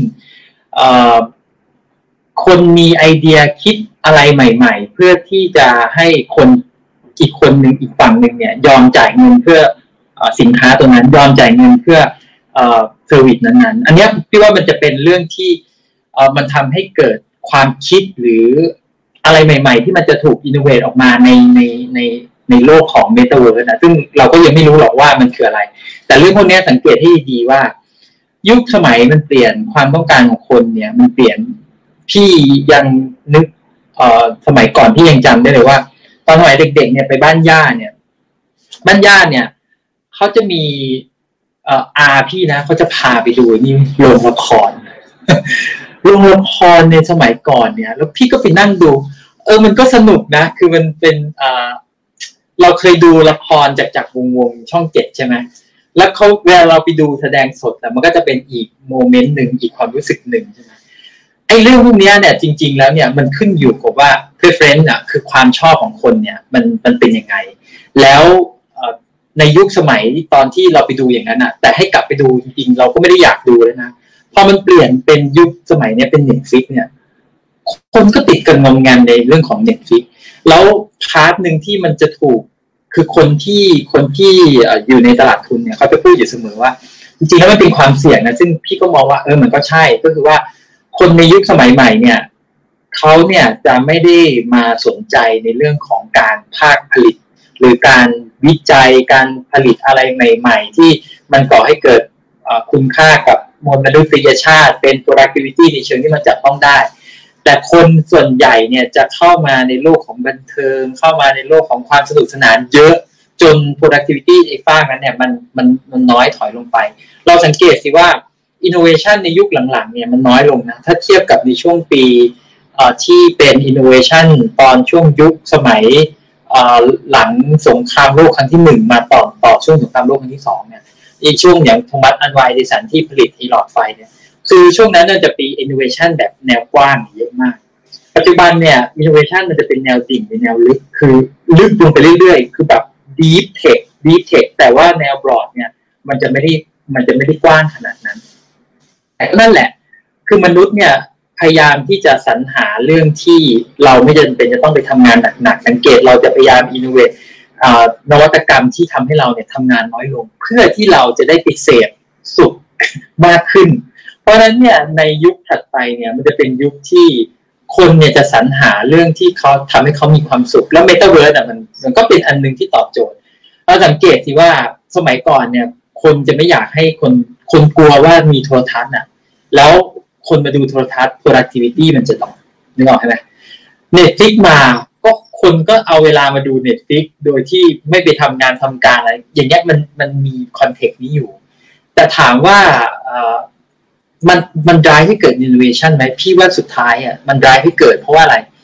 เพราะว่าแรงงานที่จะไปทำงานมันจะน้อยลง มันก็ผลักดันให้ดูสิว่า แรงงานในโรงงานอุตสาหกรรมเนี่ยเริ่มเอาหุ่นยนต์มาแอพพลายคือพอมนุษย์มันถูกบีบให้ทำอะไรอย่างหนึ่งมันก็จะพยายามเค้นให้มันสร้างสรรค์อะไรบางอย่างพี่พี่เลยคิดว่าสุดท้ายเนี่ย โจทย์พวกนี้แหละ มันจะเป็นเรื่องที่ทำให้คนสร้างสรรค์ แล้วถ้าเราเชื่อในตลาดแบบเสรีตลาดเปิดเนี่ยดีมานของตลาดมันจะเป็นตัวที่ทำให้คนเนี่ยสร้าง Product หรือ Service มา แล้วสุดท้ายมันก็จะเกิด transaction เมื่อเกิด transaction มันก็จะเกิดระบบเศรษฐกิจในนั้นแหละ เมื่อเมื่อเกิดระบบเศรษฐกิจเนี่ย มันจะเป็นตัวบอกเองว่ามีมาต้องการอะไร คนก็จะพยายามที่จะสร้างสรรค์สิ่งสิ่งนั้น พอเราสังเกตสิว่าอย่างที่กวินบอกเนี่ยว่า มันมีการก๊อปเดี๋ยวคนก็จะเรียนรู้ว่าการก๊อปอย่างเดียวไม่พอ มันจะต้อง stack innovation อะไรบางอย่าง เพื่อให้สร้างความต่าง ไม่งั้นเนี่ย คุณจะดึงเงินให้มันมาอยู่อีกที่หนึ่งได้ยังไง ถ้าคุณอาศัยแค่เรื่องยิวเพียงอย่างเดียว มันก็จะได้แค่ชั่วคราว แต่ถ้าคุณ stack innovation ลงไปด้วย คุณอาจจะล็อกทำให้ยูเซอร์เนี่ยมาอยู่กับเขาแล้วมี loyalty อย่างเงี้ยอย่างที่กวินชิดพิเศษบอกเดียวว่า คุณอาจจะมาสร้างบน Metaverse สร้าง loyalty บางอย่างในการที่ซื้อพื้นที่บนบนบน Metaverse ทำเป็น อาคารเหมือนอาคารจริง ๆ คนสามารถเข้ามาดูได้ คนสามารถมีหลักแหล่งเป็นหลักเป็นฐานอย่างเงี้ย อันนี้ก็เป็นอีกอันหนึ่งที่มันเหมือนสร้าง reputation บน Metaverse ทำให้คนรู้จักสร้างแบรนด์ awareness ทำให้คนรู้สึกมั่นใจอะไรเงี้ย อันนี้ก็เป็นอันหนึ่งแต่ถามว่าสุดท้ายมันจะเกิดเศรษฐกิจไหม คือถ้ามันมี demand มันมี supply มี transaction มันคือเกิดระบบเศรษฐกิจขึ้นอยู่แล้ว และปัจจุบันจริงๆอะมันแสดงให้เห็นแล้ว อย่าง Play to Earn มันก็ยืนยันแล้วว่า มันสามารถทำได้ ถ้าคุณออกแบบระบบดีพอ มันทำได้ฮะอืมนะครับจริงๆ ผมอยากจะต่อไปเรื่องของเศรษฐกิจเหมือนกันเอาแล้วว่าคุณแก๊ปจะจะมีอะไรเสริมก่อนไหมครับอ่าเดี๋ยวเดี๋ยวเดี๋ยวผมเล่าเลยเดี๋ยวผมอันนี้ผมเจาะลึกที่สิ่งที่พี่ปิดพูดมาเมื่อกี้แล้วกันเดี๋ยวผมอธิบายกลไกให้ฟังเลยดีกว่านะครับ ว่ามันมีที่มาที่ไปไงมันไม่มันไม่ใช่เงินทิปนะครับ ไอ้ผลตอบแทนที่มันเกิดในในDeFi หรือในเมตาเวิร์ดเนี่ยครับอ่าเพราะคืออย่างนี้คือคือผมว่ามาคิดได้เรื่องหนึ่งอะครับว่าตอนนี้ตอนที่เขียนหนังสือเนี่ยเรื่อง DeFi อาจารย์กำลังจะออกนะครับ คือคือคือผมมองว่า concept อ่า proof of stake อะครับนะผมผมมองว่าผมคิดไปว่ามันเป็นสุดยอดนวัตกรรมการลงทุนของโลกใบนี้นะผมเพิ่งมานั่งคิดได้นะครับอันนี้ผมอธิบายอย่างนี้ก่อนแล้วกันครับ คือในโลกของบล็อกเชนนะครับเนื่องจากมันไม่มีตัวกลางใช่ไหมฮะทีนี้เนี่ย มันจะต้องอาศัยคนในโนดนะครับ คนคือคนที่อยู่ในบล็อกเชนเนี่ยครับมาช่วยกันยืนยันการทำธุรกรรมใช่ไหมครับ ทีนี้แบบเก่าเนี่ยครับ แบบเก่าคือ proof of work ใช่ไหมครับ ก็คืออย่างบิตคอยเราเราต้องขุดใช่ไหมคือช่วยช่วยต่อเชนของบิตคอยให้อะไรเงี้ยใช่ไหมครับแต่นี้รูปแบบใหม่เนี่ย มันจะเป็นสิ่งที่เรียกว่า proof of stake นะครับคือไม่ต้องขุดแล้วนะก็แค่ก็แค่แบบเหมือนกับว่า เอาเอาสกุลเงินดิจิตอลของ chain นั้นน่ะนะมาช่วยเอามาเอามาวางนะครับเพื่อให้ chain มัน มันต่อมันต่อกันนะฮะแล้วพอมันเกิดธุรกรรมเนี่ยนะครับ คนที่ช่วยทำช่วยทำแบบ proof of stake เนี่ยเขาก็ได้ reward เป็นเหรียญนั้นเนี่ยกลับคืนไปนะครับอะทีนี้เนี่ยในในโลกของของ DeFi หรือว่าของ GameFi เนี่ยครับอ่ามันมี concept นี้ครับว่า ถ้าการทำธุรกรรมต่างๆ ในเกม ยิ่งเกิดขึ้นมากเท่าไหร่ มันก็เหมือนมันก็เหมือนกับว่ามูลกิจกรรมในเกมนะครับมันคือธุรกรรมของบล็อกเชนนั่นนะครับ ยิ่งเกิดมากขึ้นเท่าไหร่เนี่ย สุดท้ายแล้วตัว reward มันจะ turn กลับไปให้กับคนที่อยู่ในแพลตฟอร์มนั้นๆแหละครับ อย่าอาอย่างยกตัวอย่างอย่าง Axie Infinity ครับนะฮะจริงๆแล้วอ่าอาร์ตผมไม่แน่ใจเลยว่าตัว feature ใหม่ครับของคนถือหรือ AS นะครับที่เขาบอกว่าจะมีส่วนได้รับผลตอบแทนจากรายได้ที่เกิดขึ้นในเกมมันไม่รู้มันเกิดขึ้นยังครับ ไม่แน่ใจไอตัว staking ใช่ไหมครับเราทำให้มันได้ ก็คือจริงๆ Axie ปัจจุบันเขาเขาเก็บค่าเอ่อคือธุรกรรมทั้งหมดที่เกิดขึ้นบนโลก Axie เนี่ยเขาจะเก็บประมาณสี่ห้าเปอร์เซ็นของของธุรกรรมทั้งหมดใช่ไหมครับซึ่งเขาบอกว่าเดี๋ยวส่วนหนึ่งก็คือจะมาแบบมาแจกให้กับคนที่ถือตัวโทเค็นนะครับเป็นประมาณเลยครับใช่อันนี้อันนี้คือผมมองว่า อันนี้คือรูปแบบการสร้างรายได้ในในโลกของเกมไฟล์แล้วก็ไม่ต้องว่าจริง ๆ เลยคือ ไม่ไม่ใช่เงินทิปครับมันมันเกิดกิจกรรมขึ้นจริงนะครับ อ่าแล้วทีนี้เนี่ย มันมีประเด็นที่น่าสนใจเนี่ยครับผมพอนักศึกษานะครับว่าอุตสาหอุตสาหกรรมใหญ่ ๆ บนโลกใบนี้ครับ มันมีมันมีอยู่ประมาณสี่ห้าอย่างเนี่ยครับนะฮะผมผมจำลำดับไม่ได้นะครับ มันจะมีแบบอ่าอันดับต้นๆนะครับ มันจะมีอ่าการลงทุนนะอุตสาหกรรมการลงทุนนะที่แบบมีเม็ดเงินหมุนเวียนเยอะๆนะครับนะครับ อันนี้นะนะครับ แล้วก็จะมีการพนันนะครับ การพนัน เม็ดเม็ดเงินเม็ดเงินอยู่เยอะมากนะครับ แล้วก็มีเกมนะครับ มันจะเป็นแบบสามอุตสาหกรรมที่แบบมีเม็ดเงินแบบหมุนเวียนอยู่นั้นมากครับ แล้วและไอ้เจ้าสามอุตสาหกรรมเนี่ยครับ มันมีโอกาสเข้าไปอยู่ในโลกของเมตาเวิร์ดอืมนะครับทั้งทั้งสามอย่างเลยนะทีเนี้ยพอมันมีพอมันมีอุตสาหกรรมเหล่านี้นะเข้าไปอยู่ในเมตาเวิร์ดเมื่อไหร่เนี่ย ธุรกรรมที่เกิดขึ้นนะครับ มากเท่าไหร่เนี่ย มันก็จะสร้างผลตอบแทนคืนให้กับคนที่อยู่ในตรงนั้นแหละ มากเท่านั้นนั่นแหละครับอือ่าอีกนิดนึงแล้วกันนะครับอ่าตอบตอบคำถามสมาชิกผมแล้วกันนะครับ คือไม่มีคนถามนะครับ ว่าถามแบบเบสิคลี่นะครับว่าสิทำไมทำไมสินทรัพย์ที่ไม่มีตัวตนจับต้องไม่ได้ มีมูลค่าได้ยังไงนะฮะจริงๆมีคนถามเลยนะครับ คือมโนเองหรือเปล่ามโนมูลค่าเองหรือเปล่าอะไรเงี้ยครับ ทีเนี้ยอ่าผมผมถามคำถามย้อนกลับไปนะครับ คือ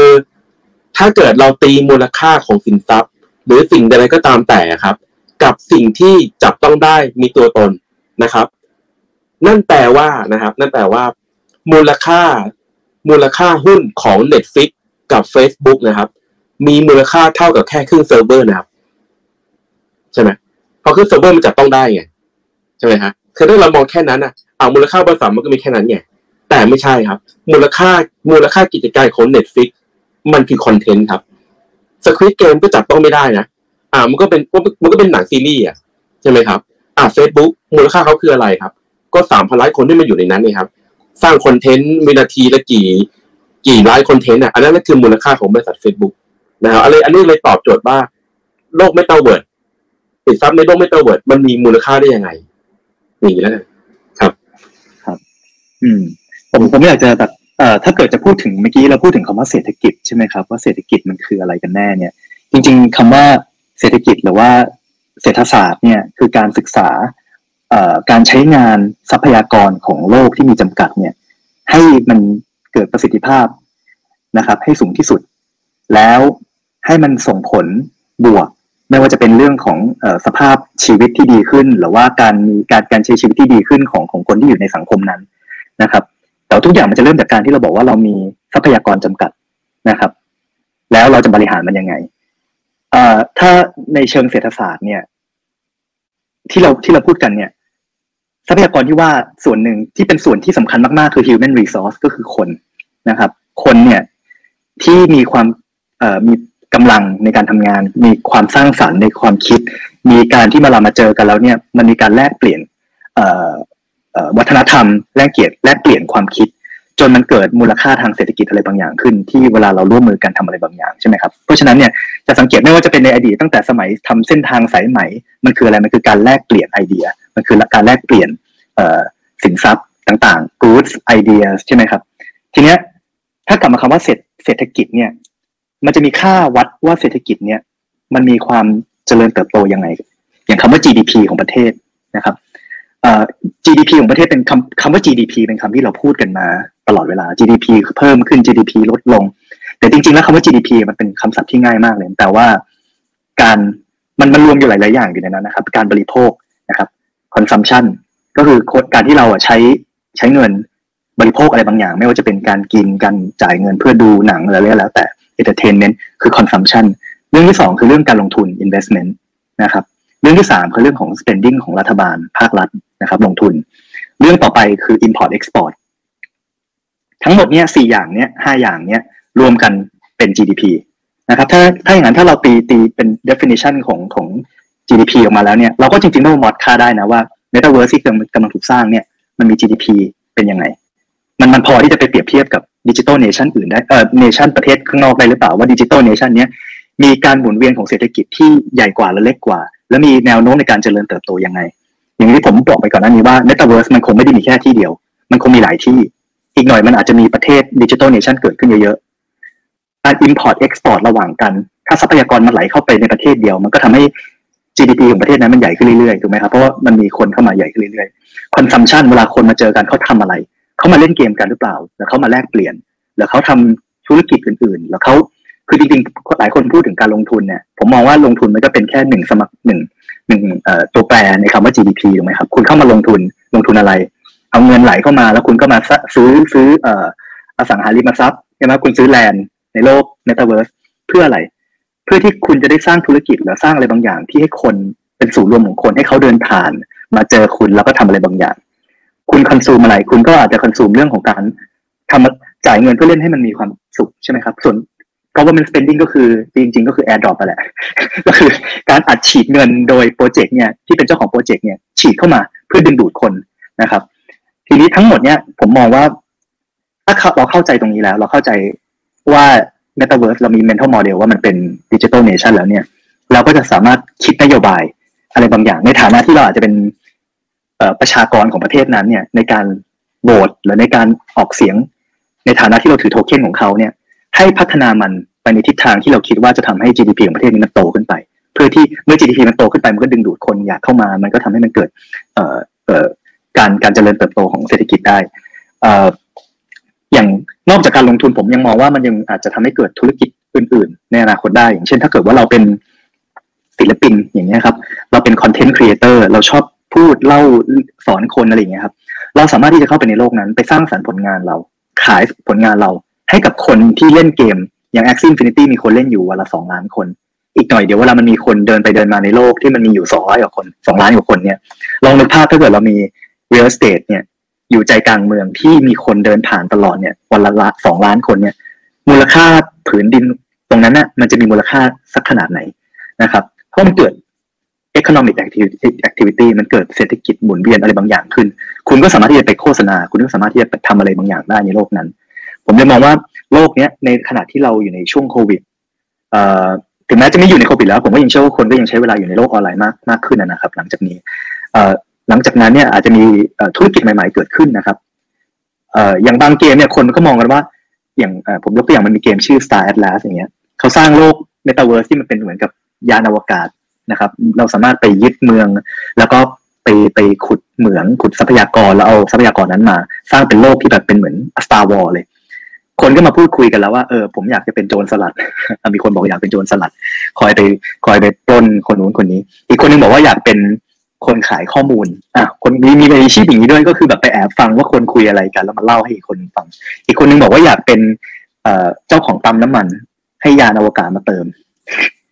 นะครับ คือมันมันก็จะมีโลกอะไรอย่างนี้ขึ้นที่มันอาจจะทำให้มันคนมันเข้าไปอยู่ในเกมเหมือน Ready Player One ถ้าเคยดูหนังเรื่องนี้นะครับ ให้ให้เราสามารถที่จะทำอะไรที่มันมากไปกว่าการลงทุนได้ การหาเงินในโลกนี้มันอาจจะมีหลายช่องทางที่มันมากไปกว่า แค่ซื้อเหรียญแล้วรอให้มันขึ้นนะครับ แล้วก็การแลกเปลี่ยนระหว่างคนมันก็อาจจะทำให้มันเกิดกิจกรรมทางเศรษฐกิจใหม่ ๆ ที่เราอาจจะคาดไม่ถึงนะครับ ผมก็คิดว่ามันเป็นอะไรที่น่าน่าสนใจแล้วก็ถึงมันก็เป็นเรื่องใหม่แล้วคงต้องแบบติดตามมันต่อไปว่ามันจะเป็นยังไง ฟังดูน่าสนใจมากเลยค่ะ ตื่นเต้นเลยนะคะเนี่ยเหมือนกับว่าเราพยายามเอาศาสตร์ของ traditional สมัยก่อน เรื่องการวัด economic factor ต่างๆ ที่เมื่อกี้คุณอาร์ตพูดไปทั้งหมดเนี่ยก็คือกลับมาย้อนใช้ในสิ่งที่มันจะเกิดขึ้นในโลกอนาคตได้เหมือนกันนะคะ ในทางเดียวกันการ measurement ต่างๆ factor GDP ต่างๆ มันก็คือเหมือนกันเหมือนเราก็สร้างโลกสร้างเมืองใหม่ นี่ทำให้เราคิดไปถึงว่าโอ้โหต่อไปเราต้องมีแบบโลก metaverse A B C D เต็มไปหมดแล้วเราก็จะเลือกได้ว่าเราจะไปอยู่ในโลกไหน ในเวลาเดียวกันได้ไหมอะไรอย่างเงี้ยมันก็คือคิดไปได้จินตนาการได้ได้หมดเลยค่ะโอ้ล้ำมากล้ำมาก เป็น business model ใช่ไหมคะพี่พี่วิทย์เกิดเกิดเศรษฐกิจจริง ๆ อย่างที่ว่าก็คือมีดีมานสปายแล้วก็มี transaction ก็คือ โอเคได้แล้ว ได้เห็นภาพว่ามันมากกว่าการลงทุนแล้วก็การ speculate แค่ราคาขึ้นกับราคาลงแล้วก็ได้กำไรจากตรงนั้นอืมอืมใช่ค่ะเยี่ยมเยี่ยมเยี่ยมขึ้นค่ะเข้าใจภาพชัดเจนค่ะค่ะชอบมากค่ะค่ะโอเค เอิร์ธมีในฐานะคนรุ่นใหม่ เอิร์ธมีคำถามอะไรไหมในฐานะคนรุ่นใหม่ที่แบบเอออยู่ในโลกเนี้ย แล้วกำลังจะแบบเล่นเกมบ้างไหมอะไรอย่างงี้เข้าไปอยู่ใน Metaverse แล้วอ่าฮะครับครับอ่าอยากอยากรู้เหมือนกันในแนวความคิดสปีกเกอร์ทั้งสามท่านเลยครับคือผมเนี่ยอ่าตอนเนี้ยไม่ได้เล่นเกมไฟล์ทั้งหลายเลยนะครับ แต่ว่าผมเคยเล่นแล้วกันที่แร็กนาล็อกอะไรเงี้ยก็คือเกมอะครับมัน เกมตอนที่มันเริ่มมาใหม่เนี่ย มันมีความพิศวงของมันนะคนอยากได้สนีคนอยากได้ตัวเอ็มหนึ่งล้านใช่ไหมครับโอ้ซื้อขายกันผมว่าหลักหลัก ไม่รู้แพงเหมือนกันอาจจะแบบร้อยบาทหมื่นบาทอะไรอย่างนี้นะสมมติตอนนี้เปิดใหม่ๆคราเนี้ยพอดำเนินการของโลกเมตาเวิร์สมันไปเรื่อยๆแล้วครับ คิดว่ายังไงมันจะมีเรื่อง inflation ความเฟ้อของสินทรัพย์บ้างไหมครับ อาจจะเป็นตัวเม็ดเงินของสิ่งที่เขาแจกจ่ายมา หรือเรื่องของแบบสมมติผมมองว่าที่ดินนะครับ ถ้าเรียกว่าไงนะสมมติ DAO ของเกมนะครับเขาอยากให้มีที่ดินแค่ร้อยเอเคอร์ ไม่ให้เกินนี้ละแต่ว่าพอดีในอนาคตเนี่ยคนอาจจะอยากโหวต ให้มีที่ดินเพิ่มขึ้นเพราะมีคนเข้ามาอยู่เยอะขึ้นอะไรเงี้ยที่ดินไม่พอละโหวตเพิ่มขึ้นไปเรื่อยๆเลยกลายเป็นที่ดินจะเฟ้อไหมหรือที่ดินจะแบบโอ้โหโคตรจำกัดเลยอะไรเงี้ยตรงนี้ตรงนี้มองเรื่องเศรษฐศาสตร์ ในโลกของแบบการควบคุมความเฟ้อของสินทรัพย์ดิจิตอลยังไงได้บ้างครับ มีใครอยากอ่าคุยได้ก่อนได้มั้งครับพี่บิดหรือคุณอาร์ตหรือคุณแก๊บดีครับ แอบเข้าเป็นเรื่องเชิงลึกใช่ไหมเอิร์ด ว่าจะถามคำถามแบบเด็กๆอะไรอย่างเงี้ยคุณอาร์ตขำเลยจริงเรื่องผมของผมผมก็โอเคเชิญเออค่ะผมผมว่ามันแบบมันมันมันเป็นคำถามที่ดีมากเลยนะครับ เพราะว่าเรากำลังบอกว่า เรากำลังจะสร้างโลกที่มันดีเซนทรัลไลซ์แล้วเราก็จะบอกว่าทุกอย่างมันมีทรัพยากรจำกัด แม้กระทั่ง real estate ที่อยู่ในโลกนี้ มันก็ควรจะต้องจำกัด แต่จะเกิดอะไรขึ้นถ้าเกิดมันคนเข้ามาอยู่เยอะจนถึงมันแออัดกันจนเกินไป เราจะต้องเพิ่ม real estate ที่อยู่ในนี้ แล้วประชากรโหวตให้มันมีพื้นที่มากขึ้น มันจะเกิดเงินเฟ้อหรือเปล่า เพราะอยู่ดีมันก็เป็นการพิมพ์ แผ่นดินขึ้นมาจากไหนก็ไม่รู้เอ่อผมคิดว่ามันมันตอบคำถามเนี่ยมันมันมองได้หลายหลายหลายในมุมมองนะครับ ผมมองว่าคนที่เขามามีส่วนร่วมอยู่ในโลกนี้เขาอาจจะถือโทเค็นที่ที่เขามีสิทธิ์ในการโหวตเนี่ยเขาก็ต้องมองผลประโยชน์ของการของมูลค่าที่โลกที่เขาอยู่เนี่ย ว่าเขาจะโหวตไปในทิศทางที่มันเพิ่มมูลค่าให้กับสิ่งที่เขาถืออยู่ และก็ ชุมชนของเขานะครับ ทีนี้มันก็ต้องกลับมาอยู่ที่ว่า แล้วคนที่เขามาโหวตเนี่ยเขามีพื้นฐานในการเข้าใจว่าสิ่งที่กำลังโหวตเข้าไปเนี่ย มันจะเป็นผลบวกหรือผลลบ ผมเชื่อว่าจะเกิดพักการเมืองขึ้นในโลกเอ่อโลกพวกนี้ ทีนี้เราต้องกลับมาศึกษาเรื่อง political system ครับว่ามันจะไปจบที่ยังไง มันอาจจะเป็น two party system หรือเปล่า เหมือนที่สหรัฐที่บอกว่ามี Democrat หรือว่า Republican หรือมันจะเป็นปาร์ตี้ในประเทศเหมือนในประเทศไทยที่มีหลายหลายพรรคการเมือง หรือมันจะเป็นเป็นรูปแบบการโหวตที่เป็นประธานาธิบดี หรือมันจะไปเป็นรูปแบบของนายกรัฐมนตรี แล้วมีอะไรมันคือ ผมว่ามันมีมันยังโอเพนมากๆว่ามันจะไปลงเอยยังไง แต่ผมว่าอาชีพนักการเมืองในโลกโลกเอ่อเมตาเวิร์สก็น่าจะเกิดขึ้นนะครับ เพื่อที่จะไปล็อบบี้เพื่อจะไปให้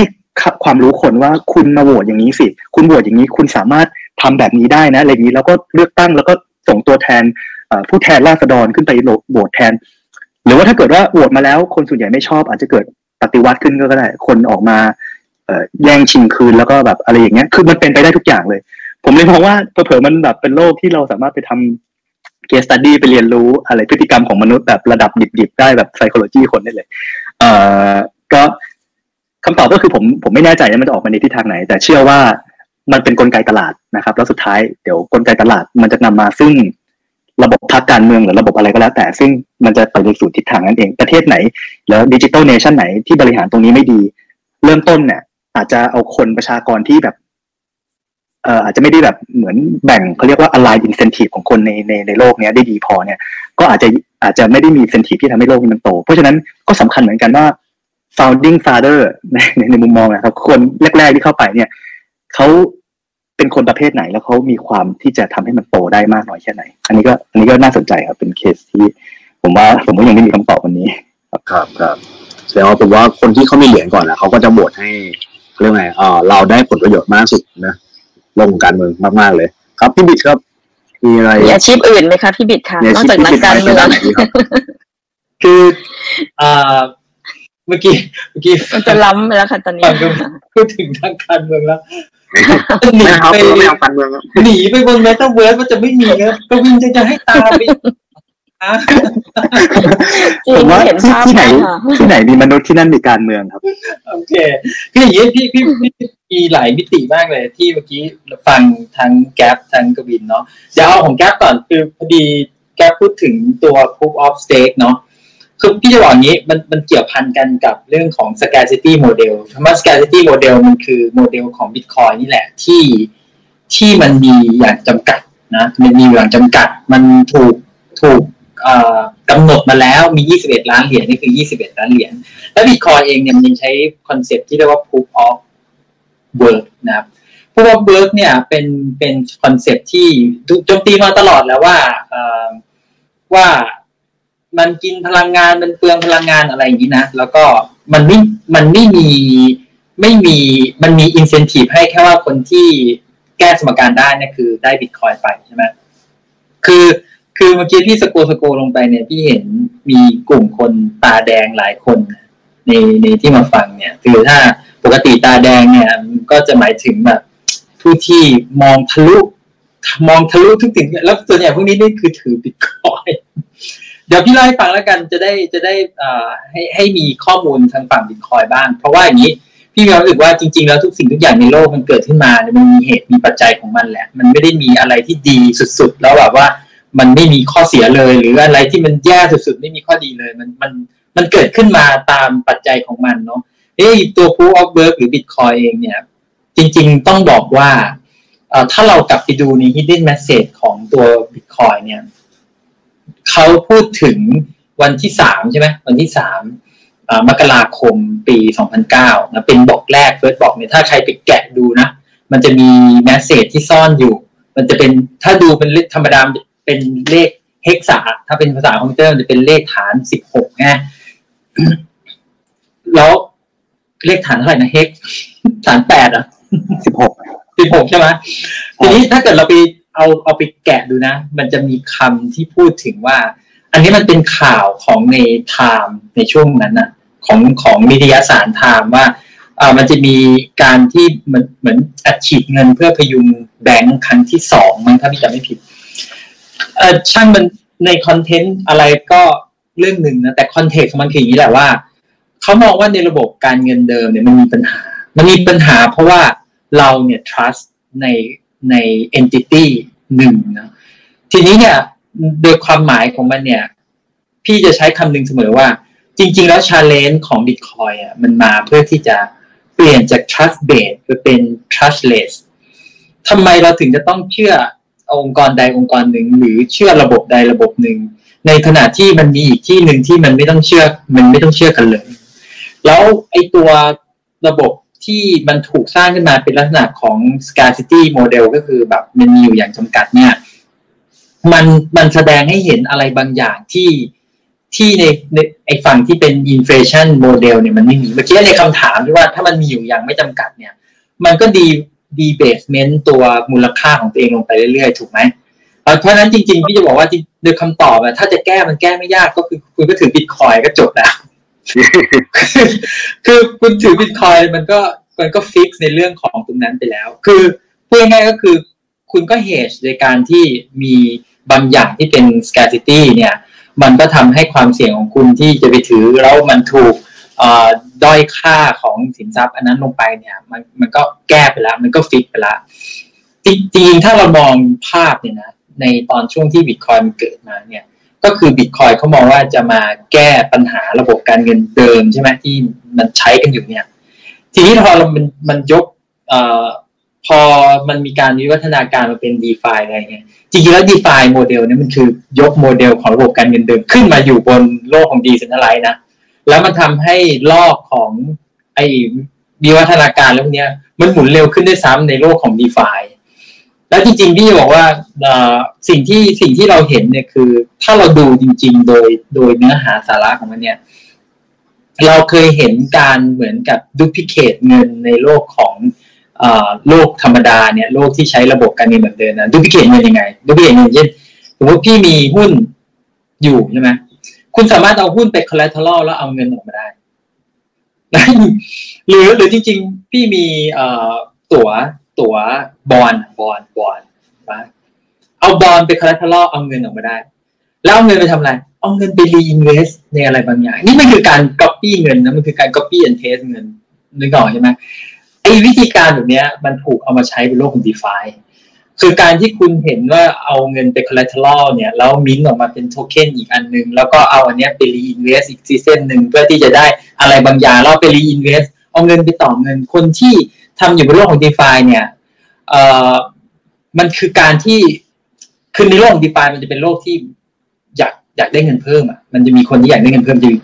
อยู่ในโลกของ d e f าคนที่อยากได้เงินที่ดีก็จะอยู่ในโลกของบิตคอยแต่พี่ไม่ได้บอกว่าไหนดีพี่พี่แม่งกูใส่หมดทั้งทั้งสองอย่าง เราไม่รู้ว่ามันจะเป็นยังไง แต่ว่าอยู่ที่เราบริหารจัดการ เพราะเรา เดี๋ยวเราก็ตายแล้วอะคือเราก็พยายามหาพยายามหาที่มันทำให้เรา สบายในในตอนที่เรายังมีลมหายใจอยู่ แล้วก็ตอนที่เราไม่มีแรงทำงาน แล้วเรายังมีเงินที่จะปีดไม่ต้องไปขออ่ากวินขอตังค่าข้าวหน่อยอะไรเงี้ยมันอย่างนั้นมันก็ไม่ไหวใช่ไหมเพราะฉะนั้นมันอยู่ที่เราเข้าใจภาพรวมของตัวระบบ เราจะบริหารจัดการกับมันยังไง อันนี้พี่ว่ามันเป็นเรื่องที่เราต้องตอบโจทย์ตัวเองมากกว่า แต่ทั้งหมดเนี่ยพี่บอกว่ามันสำหรับพี่นะมันไม่ได้มีอะไรที่แบบว่า ถูกหรือผิดแบบแบบฟันธงขาดชั่วไปอย่างนั้นหรอก เพราะเราเองเราก็ไม่รู้หรอกว่าตลาดอะเลือกยังไง แต่ถ้าเรามีหลักการมี foundation เราจะรู้ว่าเราจะ balance ชีวิตของเรายังไง ว่าเราควรจะอยู่ตรงนี้เท่าไหร่เราควรจะอยู่ตรงนี้เท่าไหร่ อันเนี้ย เป็นสิ่งที่เราเราต้องรู้ ครับครับนะครับ อ่า โอเคอ่าตอบอ่าจะตอบเลยครับ เรื่องเรื่องเรื่องเรื่องเรื่องคอมเฟอร์แล้วกันนะครับ อ่านะครับ ผมผม อ่าผมมองว่านะครับ ทฤษฎีเศรษฐศาสตร์ 101 นะครับ หลักของ demand และ supply เนี่ย มันเป็นทฤษฎีที่เป็น forever นะผมว่ามันพิสูจน์มาแล้วว่ามันเป็นเรื่องเป็นเรื่องจริงนะครับ ก็คือเราไปดูได้นะครับว่าพวกโปรเจกต์ DeFi ครับที่แบบช่วงปีที่แล้วเราจะเห็นมากเลยที่ชูพวก APR แบบหลักหลักพันหลักหมื่นเปอร์เซ็นต์นะครับอะไรพวกนี้นะครับ ไม่ไม่ยั่งยืนสักโปรเจกต์เดียวไปไปดูได้นะครับ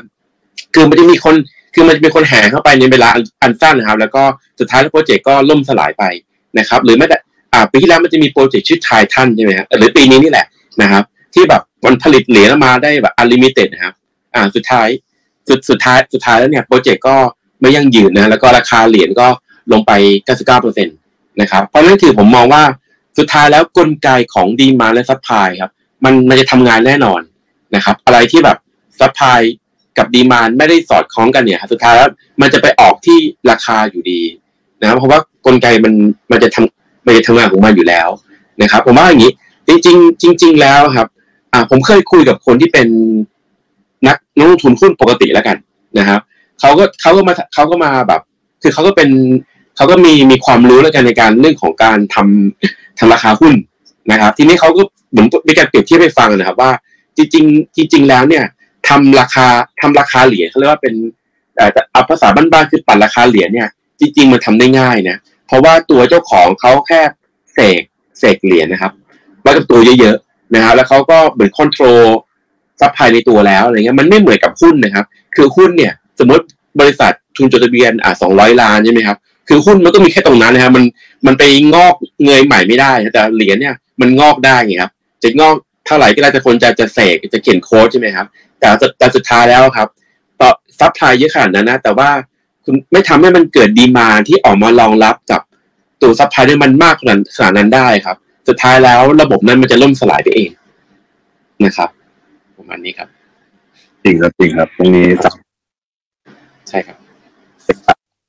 ครับเออผมขอถามอันนี้เพิ่มหน่อยครับ เมื่อกี้พี่บิดเล่ามาผมชอบมากเลยว่าตัวทำไม NFT มีค่าว่าเด็กเนี่ย ถือสินสินทรัพย์ตัวหนึ่งที่เป็นดิจิตอลเนี่ยถือไว้ในเกมหนึ่งเกม centralize พอเกมปิดตัวไปเกมมูลค่า ไอ้ skin ตัวนั้นอะที่ผมมีอะมันหายไปนะเหมือนผมเคยมีวิสาตัวหนึ่งแล้วก็เก้าเก้ามันก็แวบไปกับ Ragnarok เลยนะทั้งที่ผมอยากอยากถามหน่อยครับว่าทำไมเมตาเวิร์สเขาควรจะต้องเชื่อมตัวสินทรัพย์ NFT ดิจิตอลหรือว่าไอ้พวกเนี่ยเหล่านี้ครับ สมมติว่าผมมองว่าแบบมี Facebook มี Google มีเอ่อ Microsoft นะ ที่เขาจะทำ Metaverse ในโลกของตัวเอง อะไรเงี้ยครับแปลแปลว่าอ่า centralized ก็มีละแล้ว decentralized ก็มีอาจจะเป็น decentraland อาจจะเป็น sandbox อะไรเงี้ยทำไมทำไมการที่คนเราซื้อ NFT ตัวหนึ่ง แล้วเราคนเขาจะอยากให้มันเชื่อมกันได้ครับ อันนี้อันนี้เป็นความคิดเห็นส่วนตัวก็ได้ครับทำไมมันควรจะเชื่อมกันได้ครับ มีสินทรัพย์จากแพลตฟอร์มหนึ่งแล้วมันควรจะข้ามไปอีกที่หนึ่งได้อะไรเงี้ยครับมีใครอยากลองตรงนี้บ้างไหมครับนัดไหมครับ เอ่อครับ ก็จริงๆ เรื่อง interoperability ผมมองว่าก็เป็นเรื่องสำคัญมากนะครับ เพราะว่า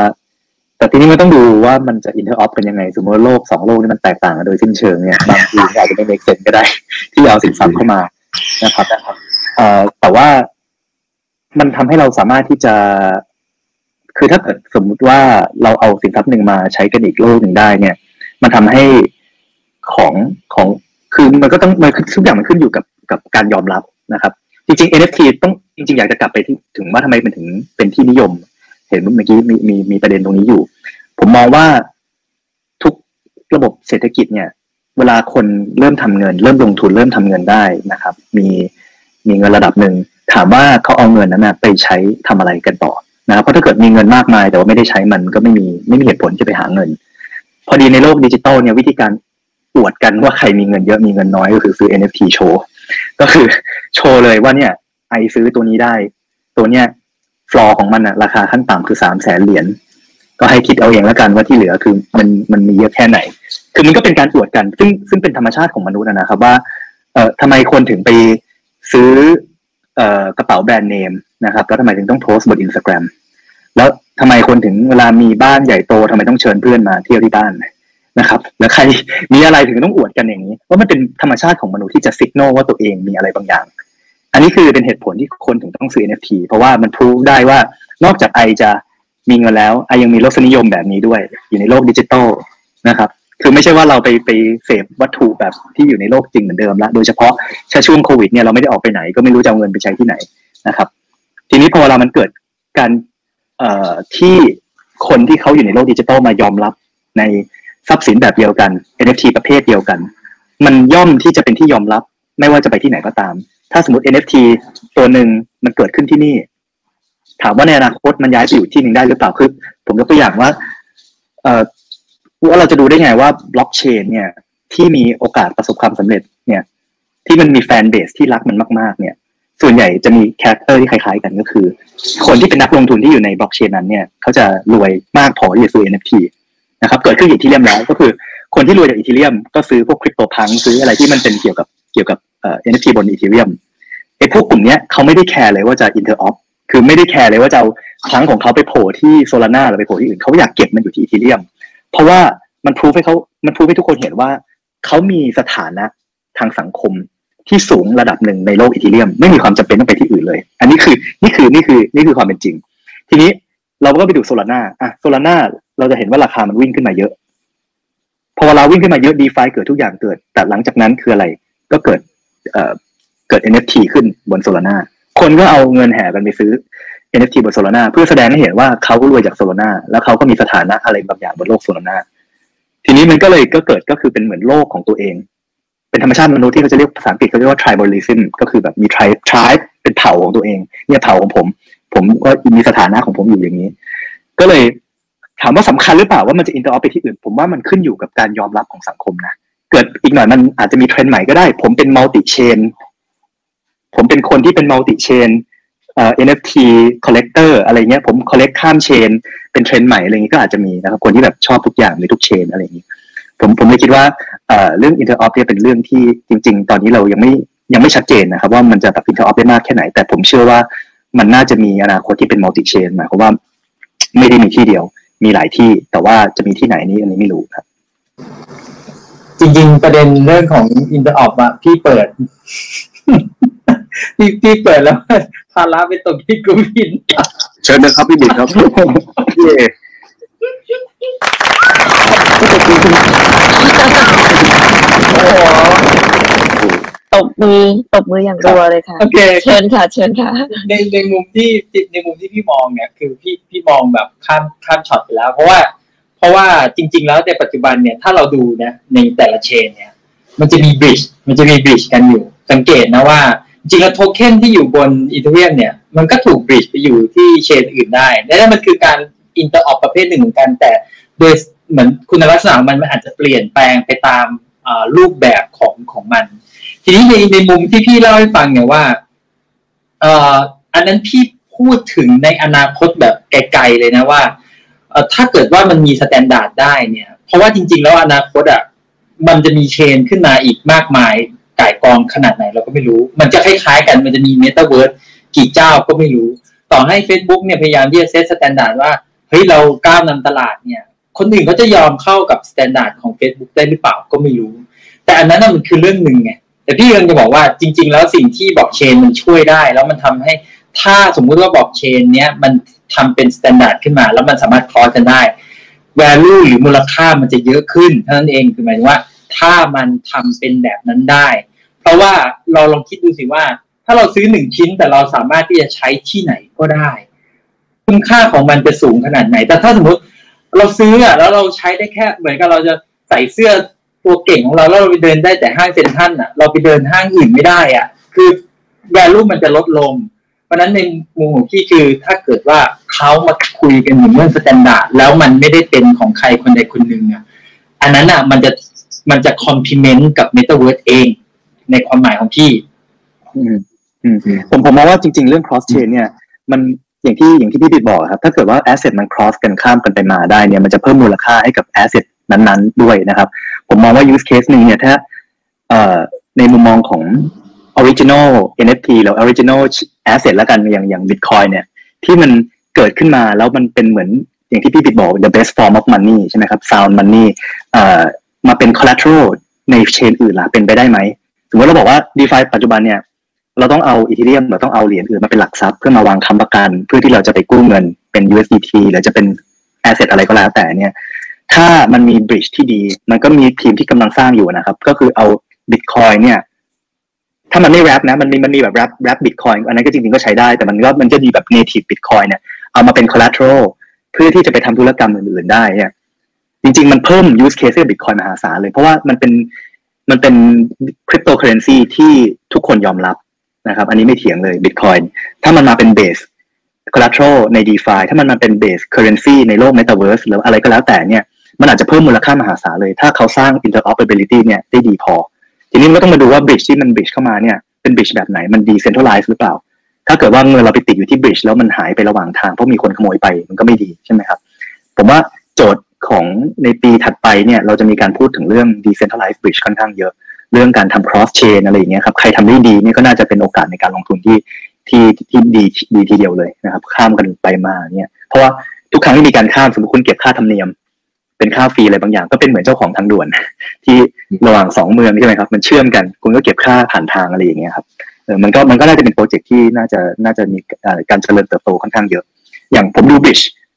แบบพื้นฐานเลยตอนเนี้ย เรามีเงินอยู่ใน d e f าอยู่ประมาณสองแสนห้าหมื่นล้านเหรียญนะครับ จะเกิดอะไรขึ้นถ้าเราสร้างบริดจ์โดยตรงระหว่าง d e f ากับ Bitcoin Bitcoin เป็นแอสเซทที่มีมูลค่าเป็นหนึ่งทริลเลียนหนึ่งล้านล้านเหรียญ มันใหญ่กว่ามันใหญ่กว่า d e f า TVL ทั้งหมด ไม่รู้กี่เท่า ถ้าเกิดว่าอย่างน้อยไอ้ตรงนั้นมันมาตรงนี้ได้เนี่ยมันจะทำให้ทุกอย่างมันใช้ข้ามกันได้เนี่ยมันก็แวลูมหาศาลเลยนะครับใช่อ่าโอเคครับก็ทีนี้ทีนี้อ่าผมเสริมว่าไอ้เรื่องของ cross chain หรือ bridge แล้วกันอ่า ผมมองว่าจริงๆแล้วการการที่เกิดอ่าเรียกเรียกว่าอะไรกันเชื่อมต่อกันได้อย่างไร้รอยต่อแล้วกัน อันเนี้ยมันจะเป็น value added ของ metaverse นะอ่าเดี๋ยวผมย้อน เดี๋ยวเล่าเล่าถึงเรื่องของวิวัฒนาการของอินเทอร์เน็ตแล้วกันนะครับ อ่าก็คืออินเทอร์เน็ต 2.0แล้วหรือว่าเว็บ 1.0 เนี่ยครับ มันก็คือการสื่อสารทางเดียวแล้วกัน ก็คือเราก็พิมพ์แบบเอาเว็บเว็บแล้วก็เข้าไปอ่านจบใช่ไหมฮะ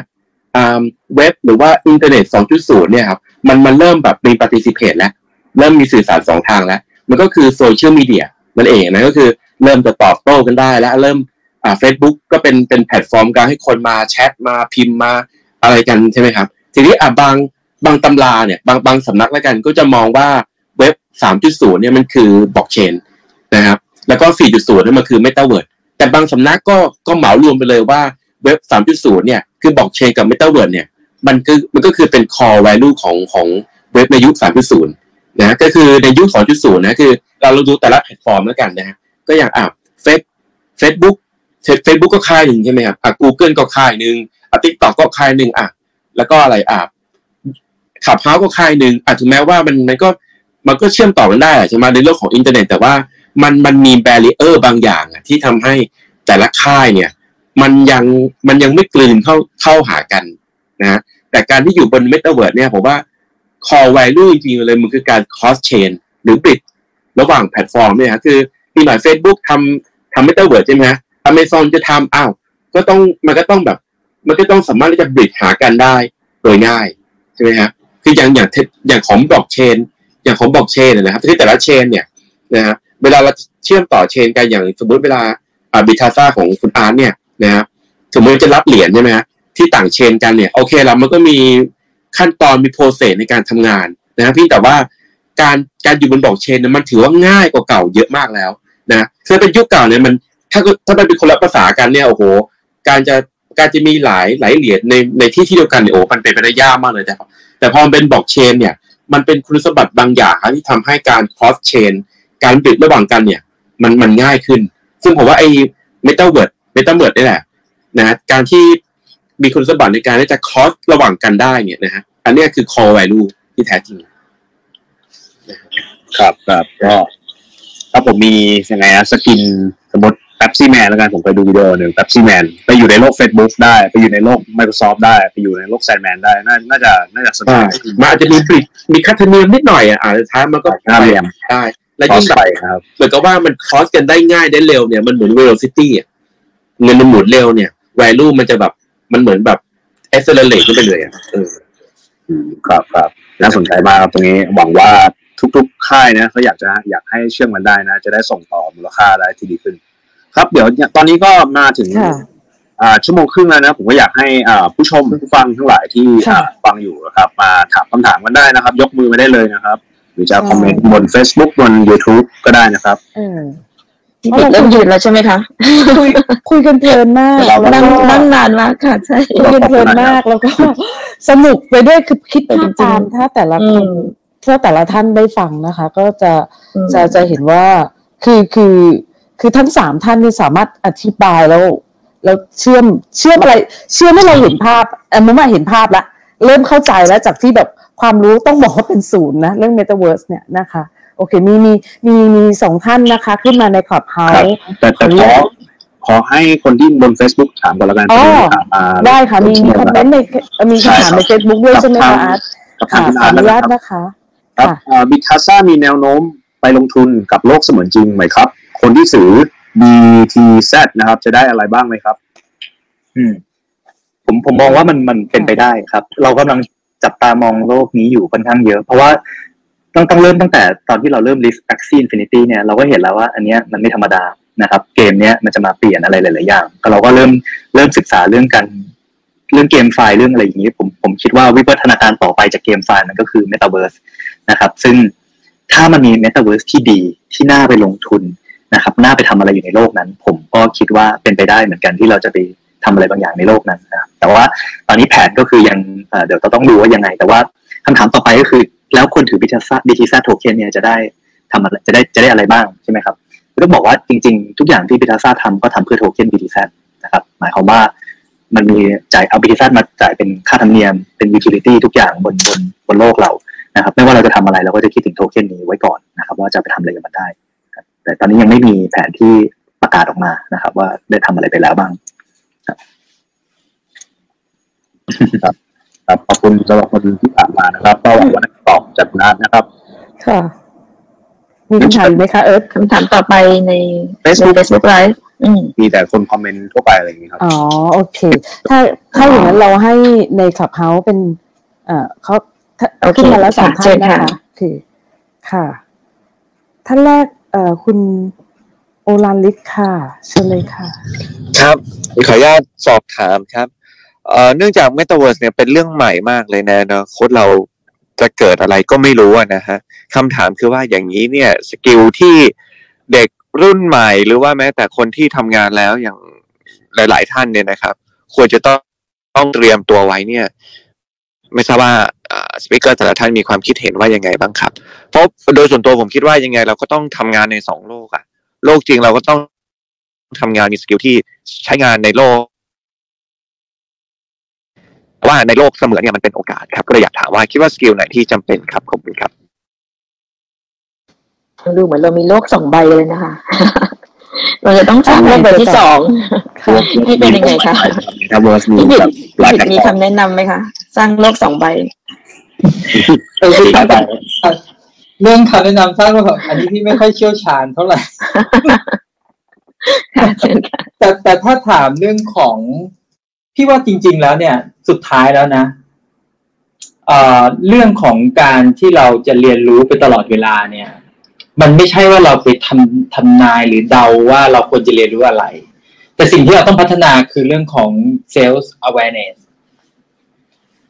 ไม่ใช่เรื่องของข้างนอกว่ามันจะเปลี่ยนไปยังไง แต่เป็นเรื่องที่เราต้องกลับมาดูว่าเฮ้ยเราต้องรู้แล้วใช่ไหม เราต้องรู้เรื่องอะไร มันจะต้องทริกเกอร์มาจากข้างใน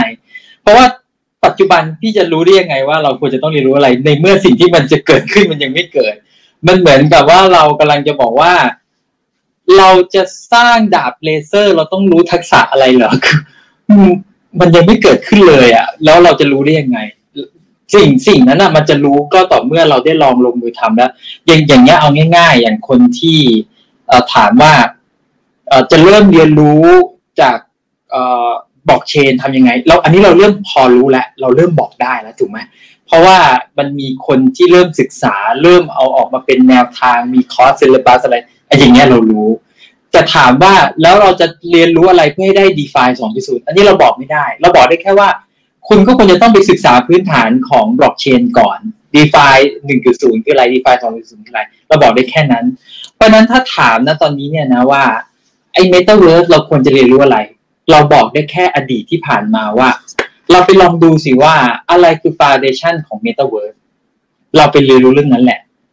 เราคิดว่า Metaverse มันจะต้องประกอบไปด้วยอะไร เราก็ไปแตก component ออกมา แล้วเราก็ไปเรียนรู้ศึกษาเรื่องนั้น แต่เราเราอาจจะ predict ได้บางบางอย่างว่าอาจจะดักทางอะ พอได้ว่าเฮ้ยอันนี้ก็คือทักษะและสกิลส่วนตัวแล้วการ predict มันมันบอกยากว่าเราจะไปถูกทางหรือไม่ถูกทาง ถ้าคนที่เดาทางเก่งมันก็เหมือนคนที่ไปดักหน้าฟุตบอลใช่ไหมล่ะสมมุติเราจะเล่นเราจะดักแย่งฟุตบอลจากคนอื่นอย่างเงี้ย เราเดาทางว่าดูจากหน้าเท้าเขาอันนั้นก็คือทักษะส่วนตัวแล้ว เพราะฉะนั้นพี่จะบอกได้ว่าหนึ่งคือสิ่งที่คุณต้องสร้างก่อนเลยก็คือเซลล์สว r เน s ว่า คุณจะต้องเริ่มเรียนรู้แล้วไม่งั้นเดี๋ยวคุณตกเทรนด์คุณจะต้องติดทักษะอะไรใหม่ๆแล้วไม่งั้นคุณอัปเดตแล้วอันที่สองก็คือไปดูว่า foundation ของ Metaverse ประกอบไปด้วยอะไร แล้วเราไปลองศึกษาจากส่วนนั้น เดี๋ยวเราจะรู้เองเหรอว่า พอเราศึกษาเรื่องของ Metaverse เรื่องของ VR AR ศึกษาเรื่องของ Blockchain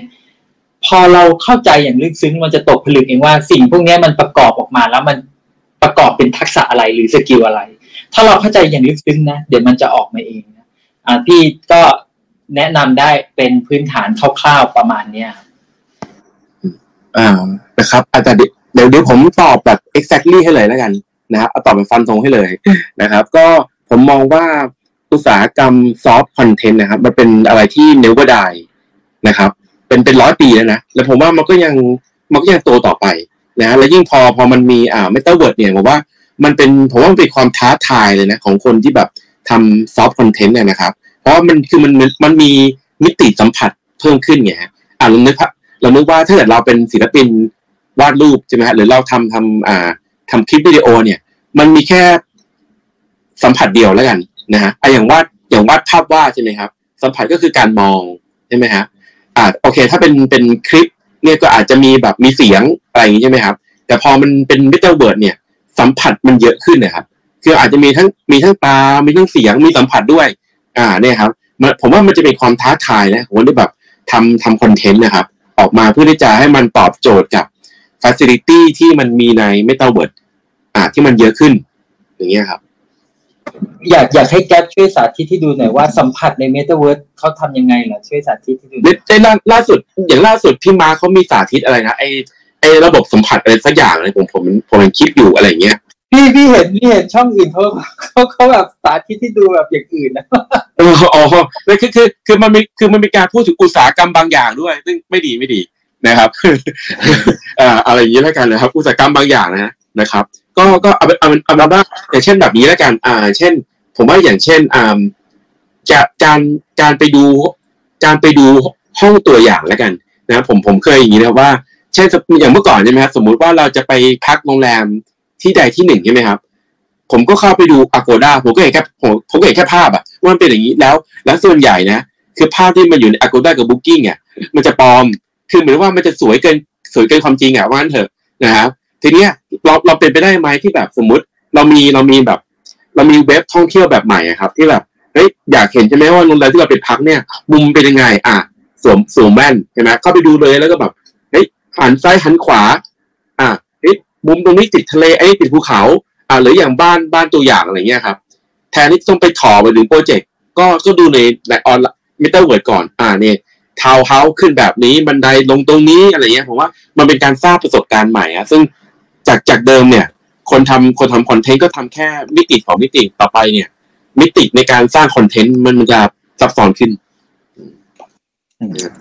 ครับ ส่วนถ้าเป็นของผมเนี่ย ผมคิดว่าสิ่งที่สำคัญที่สุดในโลกใหม่ ไม่ว่าจะเป็นที่ไหนก็ตามเนี่ย ก็คือ entrepreneurial spirit นะครับ ก็คือจิตวิญญาณของนักธุรกิจนะครับ เพราะว่าเรากำลังพูดถึงว่าเรากำลังจะไปโลกใหม่ โลกใหม่เนี่ยมันเป็นแค่แพลตฟอร์มตัวหนึ่งที่อาจจะยังเป็นโลกที่ยังว่างเปล่านะครับลองนึกภาพว่าเราไปตกอยู่ในเกาะเกาะหนึ่งพร้อมกับคนอีกเป็นล้านคนเนี่ยเกาะนี้มีทรัพยากรเต็มไปหมดเลย นะมี opportunity เต็มไปหมดเลย เราก็ต้องในฐานะที่ว่าเราเป็นนักธุรกิจ เราก็ต้องพยายามคิดแล้วทำความเข้าใจว่าโลกนี้เรากำลังดีลกับอะไรอยู่นะครับ อะไรเป็น demand ของคนกลุ่มนี้ เขาต้องการอะไร แล้วเรามีทักษะนั้นที่จะไปตอบโจทย์เขาไหม เรามีความสามารถในการเขียนโค้ดเรามีเอ่อคือผมมองโอกาสได้หลาย angle นะครับ เรื่องแรกก็คือเรื่องของการเขียนโค้ดสำหรับคนที่เรียน computer science หรือว่าเข้าใจวิธีการเขียนคอมพิวเตอร์เนี่ย ได้เปรียบตรงที่ว่าอาจจะสร้างผลิตภัณฑ์ใหม่ๆ ที่จะมาตอบโจทย์โลก Metaverse ได้นะครับถ้าเกิดว่ามันเปิดเป็น Open SDK API แพลตฟอร์มอะไรบางอย่างที่เราสามารถเขียนโค้ดขึ้นมาได้เนี่ย เราอาจจะมีก็อาจจะเราจะสร้าง the next Uber อยู่บนโลก Metaverse ก็ได้นะครับมันอาจจะเป็น industry ใหญ่ขึ้นมา หรือในฐานะนักลงทุน เราก็ต้องพยายามทำความเข้าใจนะครับ ว่าโอกาสมันอยู่ที่ไหน ใครคือคนที่น่าลงทุนด้วยนักธุรกิจคนไหนที่แบบมีมีแววหรือว่าโปรเจกต์ไหนที่มีแนวโน้มดีเนี่ย มันก็ยังมีโอกาสในการลงทุนเยอะนะครับ ในฐานะที่เป็น business operator หรือว่า community builder เราก็อาจจะไปมองว่าเราไปจอยกับพวก decentralized autonomous organization หรือ DAO นะครับ เข้าไปอยู่ใน DAO เข้าไปช่วยเขา run community เข้าไปเจอผู้คน เข้าไปสร้างคอนเทนต์นะครับ เขียนคอนเทนต์เอ่อทำ marketing หรือทำอะไรก็แล้วแต่สำหรับคนที่เขียนโค้ดไม่เป็นมันก็มีหน้าที่หลาย ๆ อย่างที่ในโลกนี้ที่เราสามารถที่จะเข้าไปได้นะครับ บางคนกลายเป็นเอ่อ community leader ไปเลยนะครับ ก็คือสามารถที่จะแบบสเวความคิดของคนได้แบบพูดอะไรเนี่ยทุกคนหันตามหมดเลยนะครับ อันนั้นก็เป็นเป็นเป็นหน้าที่หนึ่งที่ถือว่ามีอำนาจระดับหนึ่งในโลกในโลกนี้ เพราะฉะนั้นผมมองว่าโอกาสมันเต็มไปหมดนะครับ คนที่น่าจะประสบความสำเร็จในยุคนี้ น่าจะต้องเป็นคนที่มีเรื่องของ entrepreneurial spirit เยอะล้วนะครับ คือคิด ว่าเราจะทำอะไรต่อ แล้วก็ฉีกกฎเดิมๆนะครับ ความคิดเดิมๆกฎเดิมๆกรอบเดิมๆเนี่ยพยายามเริ่มใหม่นะครับเริ่มจากศูนย์เหมือนกับเราไปตกเกาะใหม่กับทุกคนพร้อมกัน ยังไม่มีใครรู้หรอกว่ามันจะเป็นยังไง แต่ว่าถ้าเกิดคุณคิดได้เนี่ย โอกาสมันมีมากมายครับ ค่ะ ขอบคุณนะคะ ทั้งสปิเกอร์ทั้งสามท่านก็ก็ให้คำตอบนะคะ ในส่วนของอคำถามที่ทางคุณโอราลิกถามมา มีอะไรเพิ่มเติมอีกไหมคะ คุณโอราลิก ขอบคุณมาก ๆ ครับ ยังไม่มีคำถามเพิ่มเติมครับ ค่ะ ขอบคุณเหมือนกันนะคะ เช่นกันค่ะท่านถัดมาค่ะ คุณทิวัฒน์ค่ะ เชิญเลยค่ะ ครับก็สวัสดีนะครับเอ่อสปิเกอร์ทั้งสามท่านนะครับ ก็สวัสดีครับพี่บิดแล้วก็พี่อาร์ตนะครับ เจอกันอีกครั้งหนึ่งนะครับ ก็ผมมีคำถามอยากจะถามทั้งหมดสองคำถามนะครับคำถามแรกนะครับ ก็คือว่าตัวของ Facebook เองเนี่ย เมื่อเขา เข้ามาสู่ในโลกของ Metaverse เนี่ยนะครับแล้วก็เปลี่ยนชื่อบริษัทเป็น Meta เนี่ยสิ่งที่ผมอยากรู้ก็คือว่าเขามีโอกาสที่จะออกเหรียญเป็นของตัวเองไหมครับ อย่างเช่น ตอนแรกที่เขาจะออกริบ้าก่อนที่โปรเจกต์นี้มันจะล่มไปนะครับ กับคำถามที่สองเนี่ยที่ผมอยากทราบก็คือว่า ในตอนนี้เองเนี่ยในโลกของ Metaverse เองเนี่ยเราก็จะมีเหรียญอย่าง Decentraland หรือ The Sandbox นะครับหรือแม้กระทั่งเหรียญของคนไทยเองเนี่ยอย่าง MVP นะครับซึ่งในอนาคตเองเนี่ยพี่มองว่า landscape ของอุตสาหกรรมเนี่ย มันจะกลายเป็นเหมือน winner takes all อย่างเช่น Facebook ก็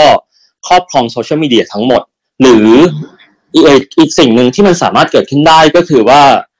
มันก็จะกลายเป็นเรื่องของการ cross chain เหมือนที่เกิดขึ้นกับโลกของ blockchain ในทุกวันนี้ครับคำถามประมาณนี้ครับขอบคุณครับ ค่ะท่านไหนก่อนดีคะ พี่บิดหรือคุณอาร์ ค่ะเชิญเลยค่ะขอผมผมขออีกหนึ่งรอบได้ไหมว่า สรุปในคำถามผมจดไม่ทันได้พี่ได้พี่ถามคำถามรัวยาวไปหน่อยแค่ต้องเข้าใจอ่าโอเคนะครับคำถามแรกก็คือว่าอยากทราบว่า Facebook อะครับเอ่อจะมีโอกาสออกเหรียญเป็นของตัวเองไหมครับพี่โอเคแล้วแล้วก็คำถามที่สองก็คือว่าในโลกของ Metaverse เนี่ยในอนาคตเนี่ย นะครับที่เรามีทั้งเอ่อ Decentraland หรือแม้กระทั่ง The Sandbox เองเนี่ยในอนาคตเนี่ยมันอาจจะเป็น winner takes all หรือหลายๆ Metaverse มารวมกัน แล้วค่อยบิดข้ามเชนไปครับ โอเค ดูกวินให้พี่ตอบก่อนใช่ไหมดูถ้าแล้วแต่เลยครับ ผมถ้าถ้าเกิดผมผมตอบเลยก็ได้ ถ้าเกิดโอเคโอเคโอเคใช่ผมตอบก่อนก็ได้ ผมผมผมมองว่าไอตัว Facebook เนี่ย ถามว่าเขาจะมีเหรียญของตัวเองหรือเปล่าต้องต้องดูว่าเหรียญน่ะมันเป็นเหรียญแบบไหนคือของของ Facebook น่าจะเป็น centralized meta metaverse แหละ ทีนี้พอมันเป็น centralized แล้วเนี่ยมันอาจจะไม่มีความจำเป็นที่จะต้องออกคริปโตเคอเรนซีที่มาให้คนช่วยทำอะไรบางอย่าง นอกจากว่า Facebook จะเปลี่ยน track record ของตัวเองที่มีมาเป็นสิบปีเนี่ยว่า run business แบบ centralized อยู่ดีกระโดดไปเป็น decentralized เลยซึ่งไม่น่าจะเป็นผลดีต่อผู้ถือหุ้นที่เขาแบบถือ value อยู่ในมือเยอะๆ ไม่มีความจำเป็นที่จะต้องเอาพลังตรงนี้ออกไปให้กับคน ผมเลยมองว่า Facebook ไม่น่าจะออกเหรียญที่เกี่ยวกับการการปกครองโลก Metaverse แต่ถามว่าถ้าจะใช้ DM หรือจะใช้เหมือน Libra ครับ ก็คือเป็น stable coin อะไรบางอย่าง ที่อยู่ในโลก Metaverse ที่เป็นของเขาเองหรือเปล่า แต่เขาเป็นเจ้าของมันแล้วเขาควบคุมมันอยู่เนี่ยก็เป็นไปได้เหมือนกันนะครับ ถ้าผมเป็น Facebook ผมก็อาจจะ ลองศึกษาเรื่องนี้อยู่เหมือนกันนะครับเพราะว่ามันมีความได้เปรียบถ้าเราถือ currency ของตัวเอง เราควบคุมสภาพคล่องในโลกได้เลยนะครับเหมือนเหมือนเป็น central bank ของโลกได้เลยเรื่องที่สองคือเรื่อง winner take all dynamic เนี่ย เราจะสังเกตว่าความคิดเนี้ย มัน apply ข้ามไม่ว่าจะเป็นการลงทุนใน smart contract platform อย่าง L1 เนี่ยที่คู่แข่งของ Ethereum เอ่อที่มีมาเยอะๆ อย่าง Solana อย่าง Avalanche Polkadot นะครับมี Protocol คือทุกอย่างที่มันมาเนี่ย มันเป็นคำถามที่ทุกคนถามกันนะครับ ส่วนตัวผมคิดว่าจำนวน Metaverse ที่มีท้ายที่สุดแล้วเนี่ย อาจจะมีไม่ได้เยอะอย่างที่ทุกคนคิด คือไม่ได้มีแบบเป็นสิบ Metaverse ที่คนเข้าไปอยู่ เพราะว่าเวลาของคนมีจำกัดมากนะครับ การที่เราจะไปอยู่หลาย ๆ ที่พร้อมกัน มันไม่น่าจะอยู่ได้ขนาดนั้นนะครับไม่ไม่ได้มีเวลามากพอให้เข้าไปอยู่ทุกโลก แล้วข้อที่สองก็คือ การเขียนโค้ด การเขียน tooling การเขียน product ที่อยู่ในแต่ละโลกเนี่ยอาจจะต้องใช้ภาษาแล้วจะต้องใช้การลงทุนของนักพัฒนาซอฟต์แวร์บริษัทต่างๆเนี่ยที่ทุ่มงบเข้าไปเนี่ย มันก็เหมือนกับว่าเราเขียนโค้ดแอปมือถือ มันก็มีแค่ Android กับ iOS หลักๆสองสองสอง framework ที่เราเขียนกัน จะมีมากกว่านั้นก็ยากละนะครับ เพราะฉะนั้น Network Effect ก็น่าจะค่อนข้าง strong ถามว่า winner take all หรือเปล่าผมมองว่า winner อาจจะไม่ได้มีแค่คนเดียวแหละ อาจจะมีมีมีสองสามเจ้าหรือสี่เจ้าอะไรอย่างเงี้ย แต่คำถามที่น่าสนใจกว่านั้นคือ winner คนนั้นอาจจะเป็น centralized หรือเป็น decentralized ถึงแม้ผมจะอยู่ในโลก decentralized แล้วผมจะเชียร์ให้ decentralized ชนะ ก็ปฏิเสธไม่ได้ว่าพลังของ Facebook มันมันยิ่งใหญ่นะครับ การที่เรามีลูกค้าอยู่สามพันกว่าล้านคนอยู่ในมือเนี่ย เรามี power มาก ถามว่าแล้วมีเงินมหาศาลที่จะไปสร้างมันด้วยนะครับ อัดฉีดงบประมาณไม่อั้นในการสร้างมัน ซึ่ง เอาแค่ว่าเงินที่ฉีดเข้าไปตรงนี้ก็แทบจะเป็นเปอร์เซ็นต์ใหญ่ๆ ของ d e f าแล้วของ TVL d e f าแล้วนะครับ ถามว่าเขาเขามีเงินไปจ้างโปรแกรมเมอร์เก่งๆ ที่มาสร้างโลกนี้เลยไหม ผมว่ามีนะครับคำถามก็คืออุดมการของคนเนี่ยที่เชื่อใน decentralization ที่เชื่อใน power ของคนเนี่ยจะแข็งแกร่งพอที่จะให้คนเนี่ยยังเลือกที่จะอยู่ในโลกที่อาจจะเริ่มต้นมาถึงมันด้อยกว่าหรือเปล่า ที่มีงบประมาณน้อยกว่าหรือเปล่า แล้วสร้างไปด้วยกันเริ่มจากอุดมการเลยว่าอุดมการ จะดีพอหรือเปล่า จะแข็งแกร่งพอหรือเปล่า เป็นดีเบตที่น่าสนใจครับ ผมแต่ผมคิดว่าจำนวนที่มันผู้ชนะคงมีไม่เยอะนะครับ ก็หวังว่ามันจะเป็นฝั่ง decentralized ที่เป็นผู้ชนะ ถ้าถ้าถ้าจะต้องให้เลือกนะ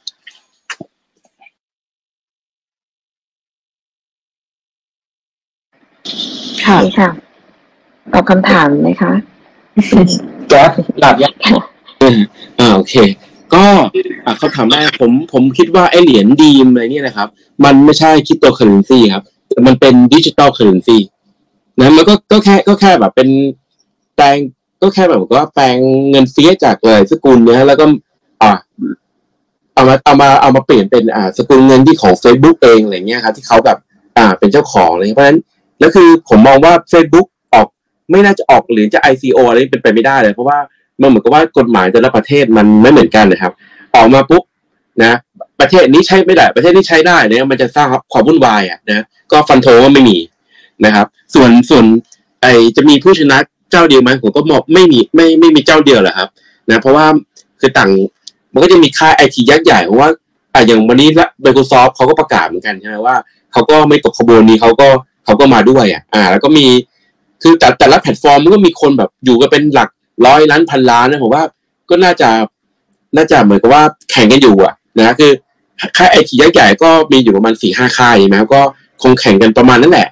นะครับ ไม่ไม่ไม่มีผู้ชนะเพียงผู้เดียวหรอกครับโอเคครับพี่นะให้คือเอ่อสำหรับในมุมมองพี่นะ พี่เห็นด้วยกับสองคนนี้เรื่องแรกเลยก็คือเรื่องของตัว Facebook เนี่ย แล้ว อันหนึ่งที่เป็นเหตุ อันหนึ่งที่กวินพูดได้ดีคือเขาเองเนี่ยเขาไม่ได้อยู่ใน position ที่เขาจะมาทำตัวเหมือนเป็น decentralized เพราะ track record ที่เขามีอยู่ เอาเอาเป็นว่าแค่แค่ปัจจุบันแค่มีไอเดียว่าจะทำตอนนั้นจะทำไอ้ Libra เละเป็นโจ๊กเลยครับ โดนสภาสอบสงสอบสวนอะไรคือโดนโดนโดนโดนโดนเยอะโดนเยอะ เพราะฉะนั้นเนี่ยไอการที่เขาจะมาทำเนี่ยพี่ว่ายากแล้วก็ล่าสุดที่ ข่าวที่เพิ่งออกมาว่าเขาจะทำไอ้ Novi Wallet ซึ่ง Novi Wallet เนี่ย อันนี้เป็นมิดกับ regulator สุดๆละ เพราะว่าเขาทำ Novi Wallet แล้วก็ไปเอาซอร์สให้ Pexos Standard เนี่ยทำเป็นเหมือน stable USD คือเป็นเป็นอ่า stable coin พูดง่ายๆ โดยที่เอา USD มาแบ็กนะ ซึ่งอันนี้มันดูเป็นมิดกับกับ กับทางฝั่งภาคอ่า regulator สุดๆแล้ว เพราะฉะนั้นมันต้องถามว่าจริงๆแล้วต้องถามว่าอะไรคือปัจจัยที่จะให้ Facebook ทำมากกว่า มากกว่าว่าเขาจะทำหรือเขาจะไม่ทำอะไรคือปัจจัยที่เขาจะต้องทำมากกว่า อันนี้เป็นสิ่งที่ที่อาจจะต้องดูว่า มูลเหตุของความจูงใจอันนั้นน่ะ ตัวตัวไซส์ของมันน่ะ ใหญ่มากกว่ากับสิ่งที่เขาจะต้องเจอหรือเปล่า ถ้ามันใหญ่กว่า maybe นะเขาอาจจะทำแต่ถ้าเขามองว่าจริง ๆ แล้วมันไม่ได้ใหญ่ขนาดนั้นหรอกซุปมาต้องมาเจอเผชิญอะไรอย่างนี้สู้เขาไปมุ่งหน้าทำระบบให้ดีมีคนไม่ได้เยอะเขาได้กำไรเยอะกว่า อันนั้นเขาอาจจะมองว่าถ้าอย่างนั้นน่ะก็ทำแบบใช้ไอ้ Novi Wallet แทนอะไรอย่างนี้อาจจะอาจจะเวิร์กกว่าสำหรับเขาก็ได้ เพราะฉะนั้นในคือพี่ก็ไม่กล้าฟันธงเหมือนกับแก๊ปนะเพราะว่าเราไม่เราไม่รู้หรอกว่าอนาคตอะไรมันจะเกิดขึ้น แต่ว่าถ้าในความรู้สึกตอนนี้เทรนด์เนี่ยพี่คิดว่า เขาไม่น่าเขาไม่น่าจะทำแล้วเอาเวลาไปโฟกัสพัฒนาตัว Metaverse กับตัวฮาร์ดแวร์มา อาจจะได้เงินเยอะกว่านะครับอันนี้ประเด็นที่หนึ่งส่วนประเด็นที่สองเนี่ยถามว่า winner take all ไหมพี่ว่าเราอาจจะต้องดูจับตาดูว่า การที่มันจะเป็น winner take all ได้เนี่ย network effect มันต้องแรงพอสมควร จนกระทั่งทำให้โมเมนตัมของคนเนี่ย เข้ามาอยู่ในนี้เยอะมากจนไม่อยากจะออกไปที่อื่น แล้ว ถ้าเข้ามาแล้วแล้วมันมี cost of exit สูง maybe หมายถึงว่าเขามี strategy ที่จะล็อก user ให้คนไม่ออกไปเพราะว่าล็อกหมายความว่าอะไร มันมันเหมือนกับอย่างเงี้ย คือปัจจุบันที่ใช้ไลน์อยู่เนี้ยคือทุกคนใช้ไลน์กันหมดแล้ว มีเจ้าอื่นมา เรามี cost สูงมากที่จะทำให้คนอื่นมาใช้กับเราอะ เราเราก็ไม่อยากจะย้าย ถ้า strategy ของโน้ต เฟซบุ๊กทำอย่างนั้นได้ หรือไอ้เมตาเนี่ยมันทำอย่างนั้นได้ มันก็มันก็ maybe แต่ส่วนตัวในความคิดพี่คิดว่ามันยาก เพราะว่าในความรู้สึกพี่คือคำว่า Metaverse เนี่ย มันมีช่องว่างให้คนเนี่ยที่เป็นหน้าใหม่แทรกได้มีมีความรู้สึกพี่นะก็คือว่า เราสามารถทำให้มันเหมือนเป็นเหมือนกับที่กับพี่ชอบที่กวินใช้คำว่า type อะ คือถ้าเราทำเป็นเหมือน community driven ว่า Metaverse อันเนี้ยมันคือ Metaverse ของคนประเภทอย่างเงี้ย แล้วสเปซิฟิกอะ มันอาจจะง่ายในการที่จะดึงให้คนเนี่ยเข้ามา แล้วมันก็จะมีแอเรียให้คนแทรกอยู่เสมอ เพราะว่าจริง ๆ แล้วคนเข้ามารวมกันเนี่ย มันจะมาจากความชอบอ personality ที่มันคล้ายๆกัน มันไหลคนมันก็จะไหลมารวมกันในคอมมูนิตี้อันนั้น เพราะฉะนั้น ถามว่าโอกาสมีไหม มีแต่พี่คิดว่ามันมีช่องว่างให้แทรกนะ ก็คือมันอาจจะไม่ได้ take all ขนาดนั้นอะยังมีช่องว่างให้คนหน้าใหม่ๆ เนี่ยเข้ามาแทรกตัวได้ได้ได้ตลอดได้ตลอดนะเพียงแต่ว่าถ้ามันมีเทคโนโลยีแกลบที่สูงมากๆ แล้วมัน experience ของคนที่มาใหม่อะสู้ Facebook ไม่ได้ อย่างเช่นใส่ไอตัวแว่นแล้วเวียนหัว อย่างเงี้ย มันอาจจะเป็นไปได้ว่าคนก็จะไม่หนีจาก Facebook หรอก คือถ้า Facebook ทำไม่ได้ว่าใส่แล้วโอ้โหแบบเหมือนจะเหมือนจริง เหมือนกับตาจริงๆเราเลย experience ของคนที่เข้ามาได้สัมผัสได้อะไรอย่างเงี้ย แบบ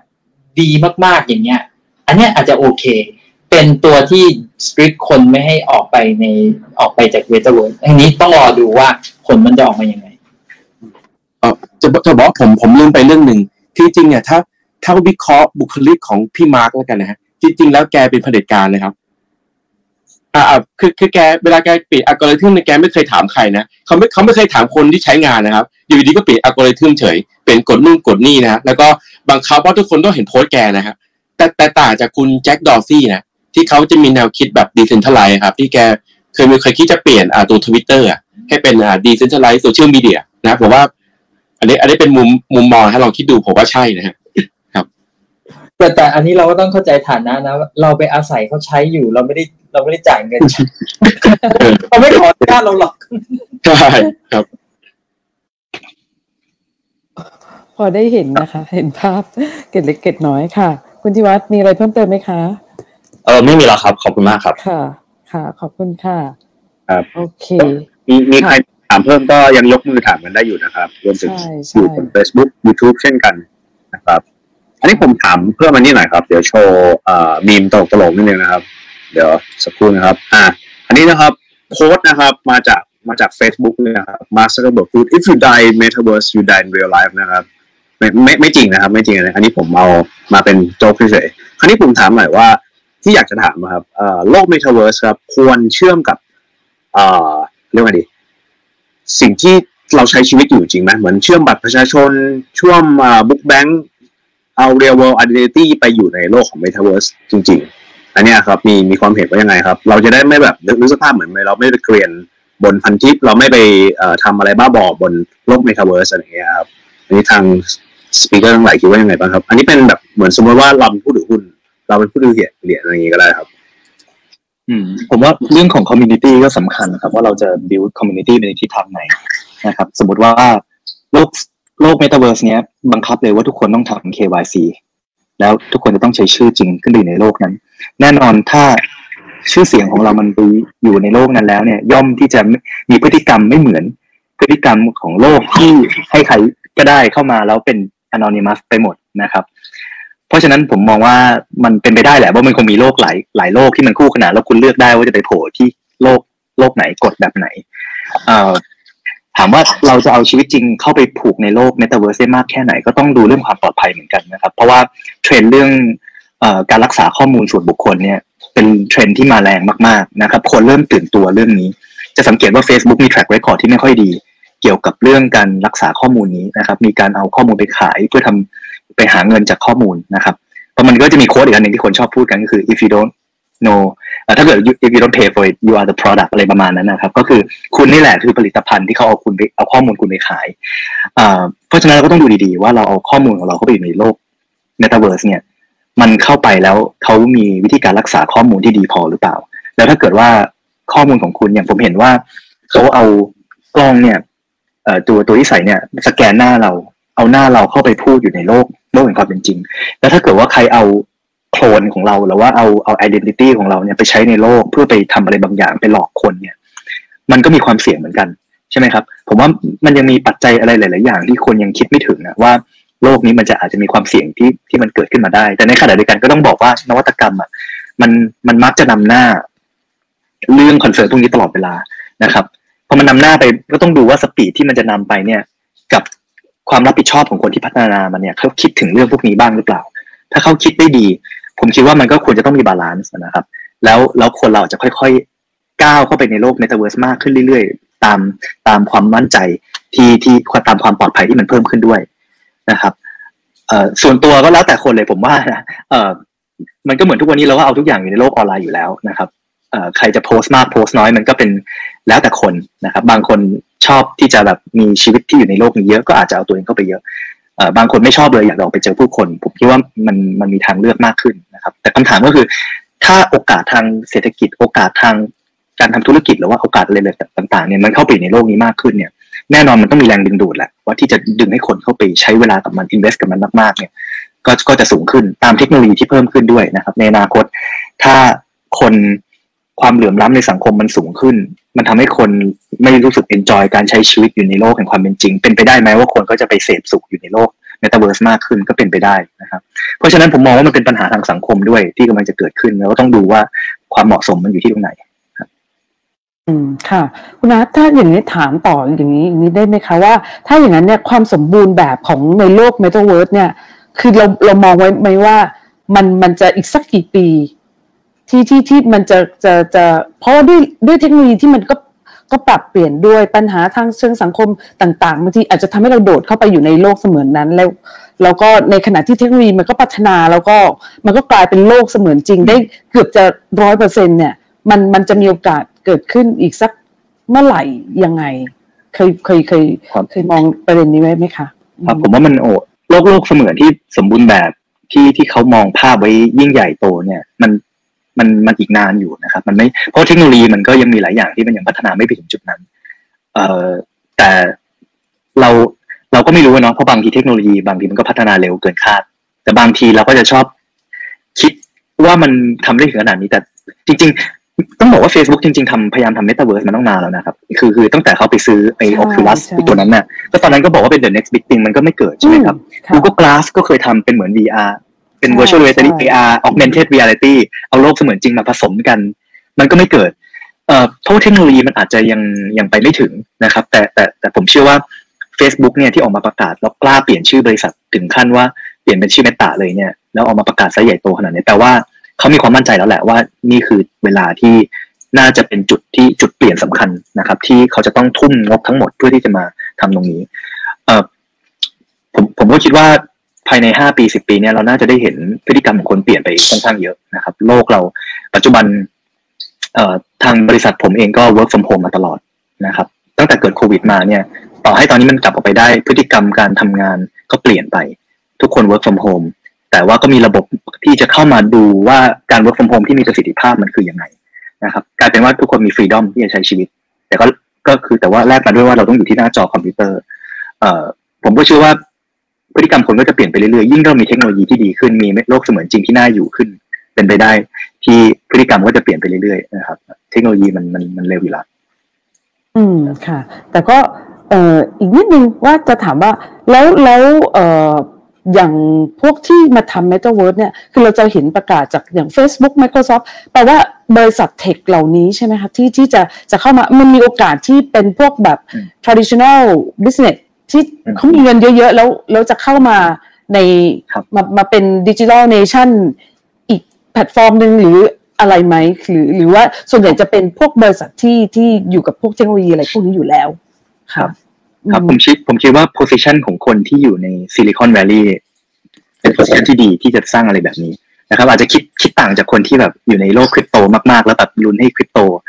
เอ่อ based metaverse มันมันมันขึ้นมาแทนได้เนี่ย แต่แต่ต้องบอกว่าเทคโนโลยีของเมตาเวิร์สเนี่ย มันมันมันมีปัจจัยค่อนข้างเยอะนะครับ มันมีเรื่องของฮาร์ดแวร์ด้วยนะครับฮาร์ดแวร์ที่ทำให้เรารู้สึกว่าเราอยู่ในโลกนั้นได้ มันมีเรื่องของซอฟต์แวร์ มันมีเรื่องของ AI มันมีเรื่องของอะไรหลาย ๆ อย่างที่จริง ๆ มันอาจจะ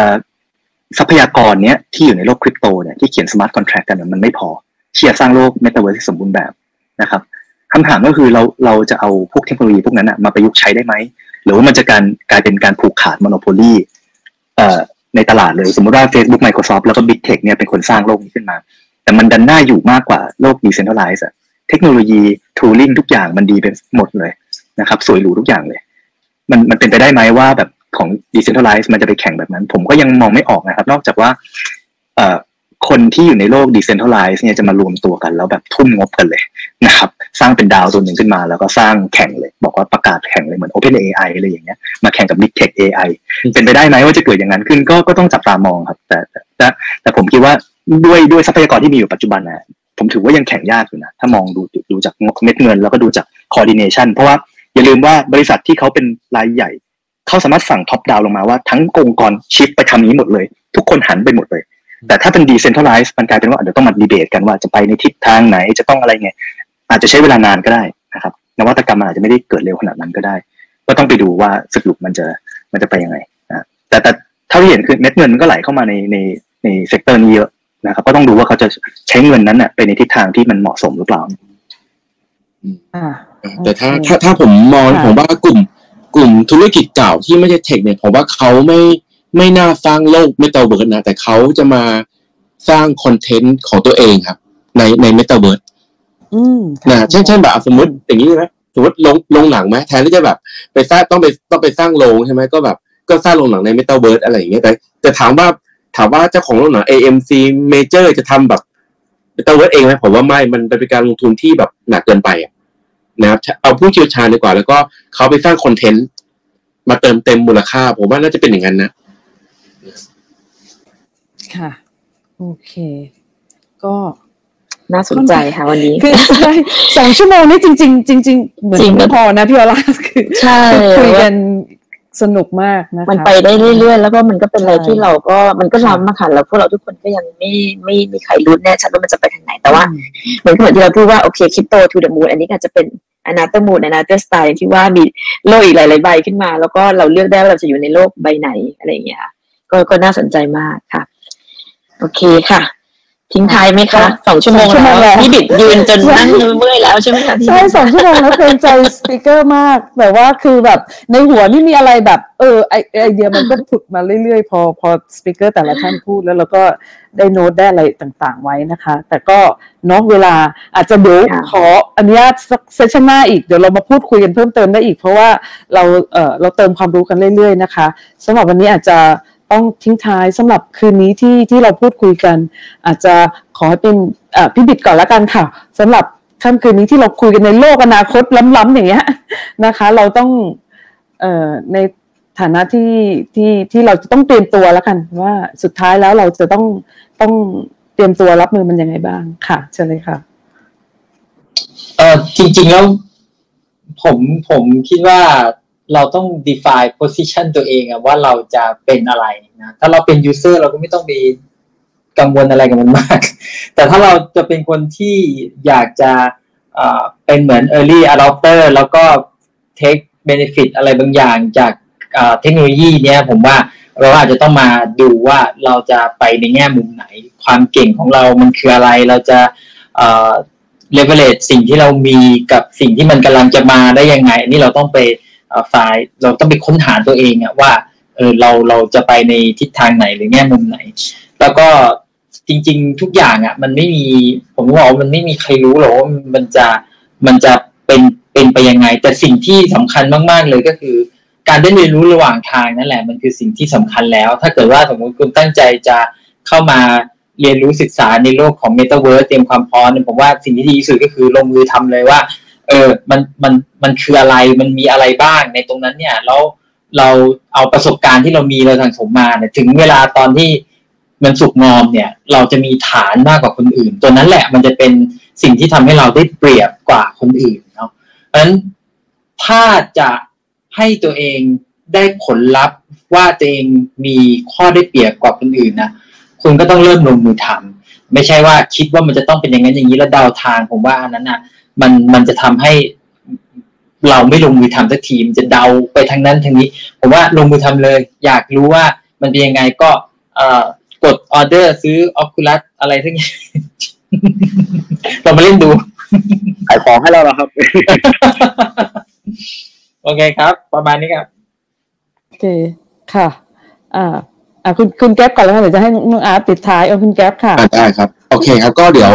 ปิดท้ายด้วยสองสองแง่มุมแล้วกันนะคือทั้งด้านบวกด้านลบแล้วกันนะฮะก็เอาเอาลบก่อนแล้วกันนะครับ ก็ก็ก็ต้องบอกว่ามันมีโอกาสสูงเหมือนกันนะครับ ที่มูลค่าหรือ value ของสินทรัพย์ในโลกไม่ต้เวิร์ดนะครับ มันจะถูกปั่นจนมูลค่าเกินความจริงนะเพราะคือคือคนมันโฟโมไปเยอะๆเนี่ยครับนะคือคือส่วนตัวผมเนี่ยผมก็ไม่ได้เชื่อในในมูลค่าที่แท้จริงครับของของตัว NFT อะพวกอะไรอะ ที่เขาซื้อขายกันหลักล้านอะไรพวกนี้ผมผมยังไม่ผมยังไม่เชื่อนะนะเพราะว่ามันเป็นแค่เรื่องของไฮฟ์และสุดท้ายแล้วเนี่ยมันก็จะจากลาจากไปอะนะครับ คือผมว่ามูลค่าแท้จริงผมว่ามาดูมาดูเศรษฐกิจเศรษฐกิจจริงที่มันเกิดขึ้นดีกว่านะครับ ก็อย่างเช่นในแซนบ็อกที่มันไปมีคนไปซื้อที่ดินใช่ไหมครับ หลากหลายล้านอะไรเงี้ยครับ ก็ต้องมาดูกันอีกทีว่าสุดท้ายแล้วเนี่ยนะครับคนจะไปอยู่คนจะไปเดินให้เห็นในโลโก้เขาเนี่ย เยอะมากน้อยแค่ไหนนะครับ อันนี้ก็เป็นความเสี่ยงนะครับ ของการลงทุนที่มันจะอยู่ในโลกของดิจิตอลนะครับอ่าทีนี้อ่าด้านดีบ้างนะครับอ่าผมผมมองนี้ครับว่า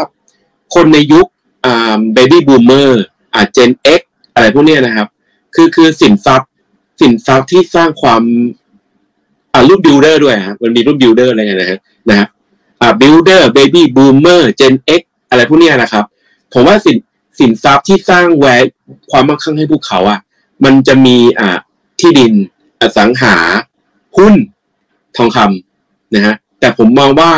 ตั้งแต่ Gen Y ลงมาเนี่ยจนถึง Gen Alpha เนี่ยนะครับสับใหม่แล้วกันนะครับผมมองว่าสินทรัพย์ที่จะสร้าง value ให้พวกเขาเนี่ย คือสินทรัพย์ดิจิตอล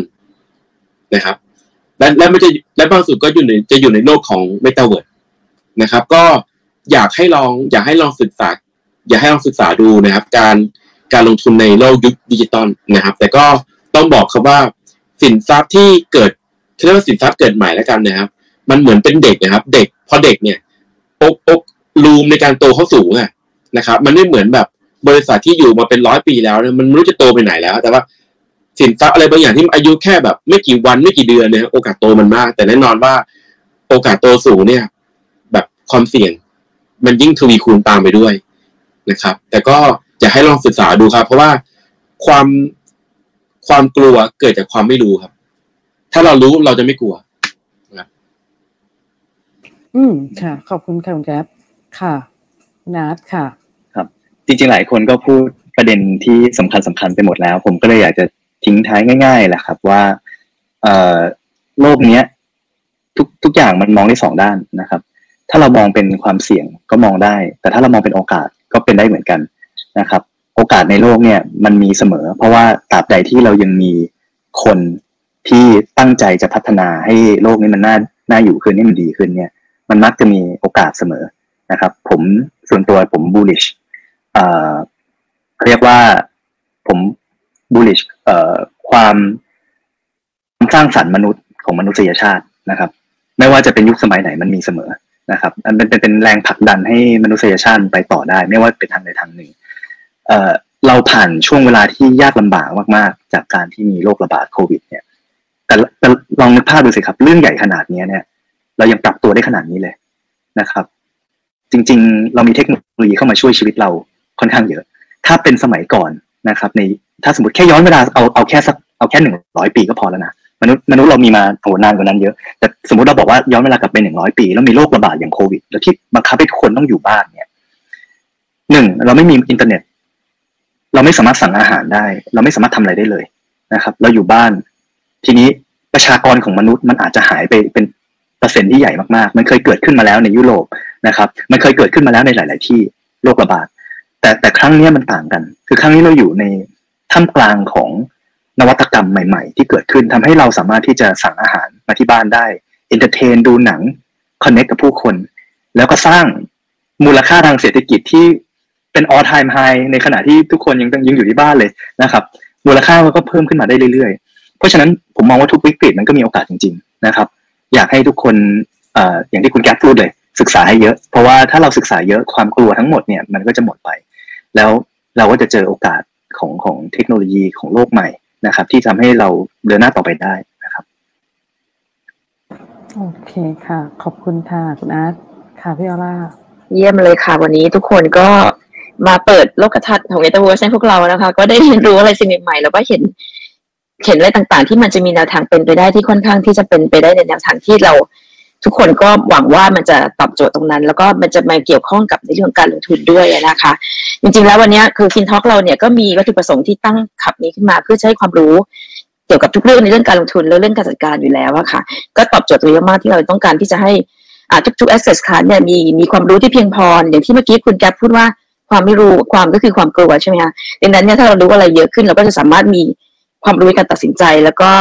เลือกแนวทางที่จะไปได้ถูกต้องได้นะคะก้อนจริงของเราเองก็คือมีการจัดคอร์สคริปโตกันมา ปริมาณการพูดคุยเรื่องคริปโตกันมาตลอดอยู่แล้วนะคะ ตั้งแต่เริ่มเปิดคลับใหม่ๆเลยเพราะว่าเป็นสิ่งที่เข้ามาใหม่คริปโต DeFi อะไรต่างๆ วันนี้หลังจากที่เปิดไปคุยไปนานๆปุ๊บเนี่ยแต่ละท่านก็จะมีความ ต้องการให้จัดเป็นคอร์สสั้น ๆ ขึ้นมา เพื่อจะได้พูดคุยกันอย่างในในระดับเชิงลึกมากขึ้น เราก็เลยมีการเชิญกูรูนะคะ แต่ละท่านที่มีความรู้ด้านคริปโตเข้ามาพูดคุยกัน อันนี้จะเป็นคอร์สที่เริ่มต้นจาก zero to hero เลยคือว่าเริ่มต้นตั้งแต่ fundamental เลยไปถึง technical แล้วก็ถึงการถึงท่านการเปิดเวิร์กช็อปคือเปิดบัญชีทำทุกอย่างเอง แล้วก็การเก็บรักษาความปลอดภัย keyword อะไรต่างๆ ต้องเก็บยังไง การฝากการถอนอะไรเงี้ยค่ะ ดังนั้นคนที่มาเรียนจะสามารถเรียนรู้ตั้งแต่ต้นจนจบได้นะคะ ก็เป็น zero to hero นะคะ ก็คลาสนี้ก็จะเริ่มแล้วนะคะเสาร์ที่จะถึงนี้นะคะ แต่นอกเหนือจากนั้นเองเราจะมีเรื่องของตัวหนังสือด้วยนะคะ เนื่องจากเรา co กับทาง c ีเอ็ดนะคะก็จะมีหนังสือ Bitcoin Standard นะคะ ที่ speaker ของเราทั้งสองท่าน คืออาจารย์พิริยากับคุณหารนะคะ ได้ร่วมกันช่วยกันแปลไว้นะคะ อันนี้ก็ซีเอ็ดก็มาสปอนเซอร์ให้นะคะสำหรับคนที่ลงทะเบียนในคอร์สนี้ก็จะมีสิทธิ์ลุ้นรับ หนังสือนะคะห้ารางวัลฟรีเลยนะคะ ก็เดี๋ยวจะมีการเล่นเกมกันในการที่ระหว่างสอนนะคะเพราะอาจารย์ปาบอกเดี๋ยวจะเตรียมเกมมาร่วมสนุกกับทุกคนด้วยนะคะ แล้วก็นอกเหนือจากนั้นแล้วนะคะ ทุกท่านที่ลงทะเบียนนะคะเรียนที่นี่ก็จะได้รับส่วนลดนะคะ 15%นะคะของการไปช้อปปิ้งหนังสือในเศษด้วยเช่นกันนะคะ ยังไงก็ตามฝากไว้นะคะ คอร์สนี้ก็เป็นสิ่งเราตั้งใจทำให้กับกับกับทุกคนที่เข้ามาพูดคุยกันในคับเฮาส์ด้วยนะคะ ก็ฝากไว้สั้นๆเท่านี้นะคะ ยังไงติดตามของความรู้ทุกเราของเราได้ทุก ๆ ครั้งนะคะ วันอังคารกับพฤหัสนะคะ ก็วันนี้เราก็มี Clubhouse นะคะ มีรูปบ้านติดตาม f i n t a l k Club แล้วก็ Facebook ได้นะคะ ใน f i n t a l k Page ใน Facebook ด้วยนะคะ แล้วก็มี Spotify มีอะไรบ้างนะคะ เอิร์ธพอดแคสต์เอิร์ธเยอะมากตอนนี้ ไล่ตามไม่หมดเลยค่ะมีเยอะเลยครับ ก็อ่า Apple Podcast นะครับสำหรับสาย Apple นะครับ มี Google Podcast Spotify Anchor นะครับ แล้วก็ Podbean มีเหมือนกันค่ะนะครับแล้วก็มีสาารถไลฟ์ดูอ่าพวกย้อนพหลัวกงได้ไลฟ์ไลฟ์ก็ไปดูบน Facebook ได้เหมือนกันดูบนอ่าตัว YouTube ได้เหมือนกัน ใช่ครับผมค่ะนอกจากนั้นมี LINE Official ด้วยนะคะ ก็ติดตามเป็นเพื่อนกับเราใน LINE Official ได้เช่นกันนะคะอย่างวันนี้ขอบคุณมากๆเลยนะคะ speaker ทุก ๆ ท่านนะคะ ที่มาพูดคุยกันวันนี้คุยกันยาวนานมากยังไง อาจจะขออนุญาตเชิญอีกสักรอบนะคะมาค่ะเออครับว่าไงคะแต่ต้องมีหนึ่งอย่างที่เราต้องทำครับ คือเราต้องถ่ายรูปหมู่ก่อนครับค่ะนะครับได้ค่ะเชิญทุกท่านนะครับแต่งหล่อนิดนึงครับ เดี๋ยวผมจะให้เวลาสองวิในการแต่งหล่อแล้วก็พร้อมนะครับหนึ่งสองครับปล่อยรูปครับหนึ่งสองครับ เป็นมุมกล้องหน่อยนะครับ สักครู่นะครับไหนลองเผื่อเราจะมีความหล่อความห้องสวยที่จะแตกต่างกันเล็กน้อยนะครับ โอเคนะครับหนึ่งสองครับ โอเคครับ ดีค่ะขอบพระคุณมากๆเลยนะคะ ขอบคุณทุกคนที่ติดตามด้วยนะคะ ยังไงขออนุญาตปิดห้องนะคะค่ะคุณนายนะคะและปีสวัสดิ์ค่ะ ขอบคุณค่ะ สวัสดีค่ะ สวัสดีค่ะ สวัสดีค่ะขอบณสวัสดีค่ะ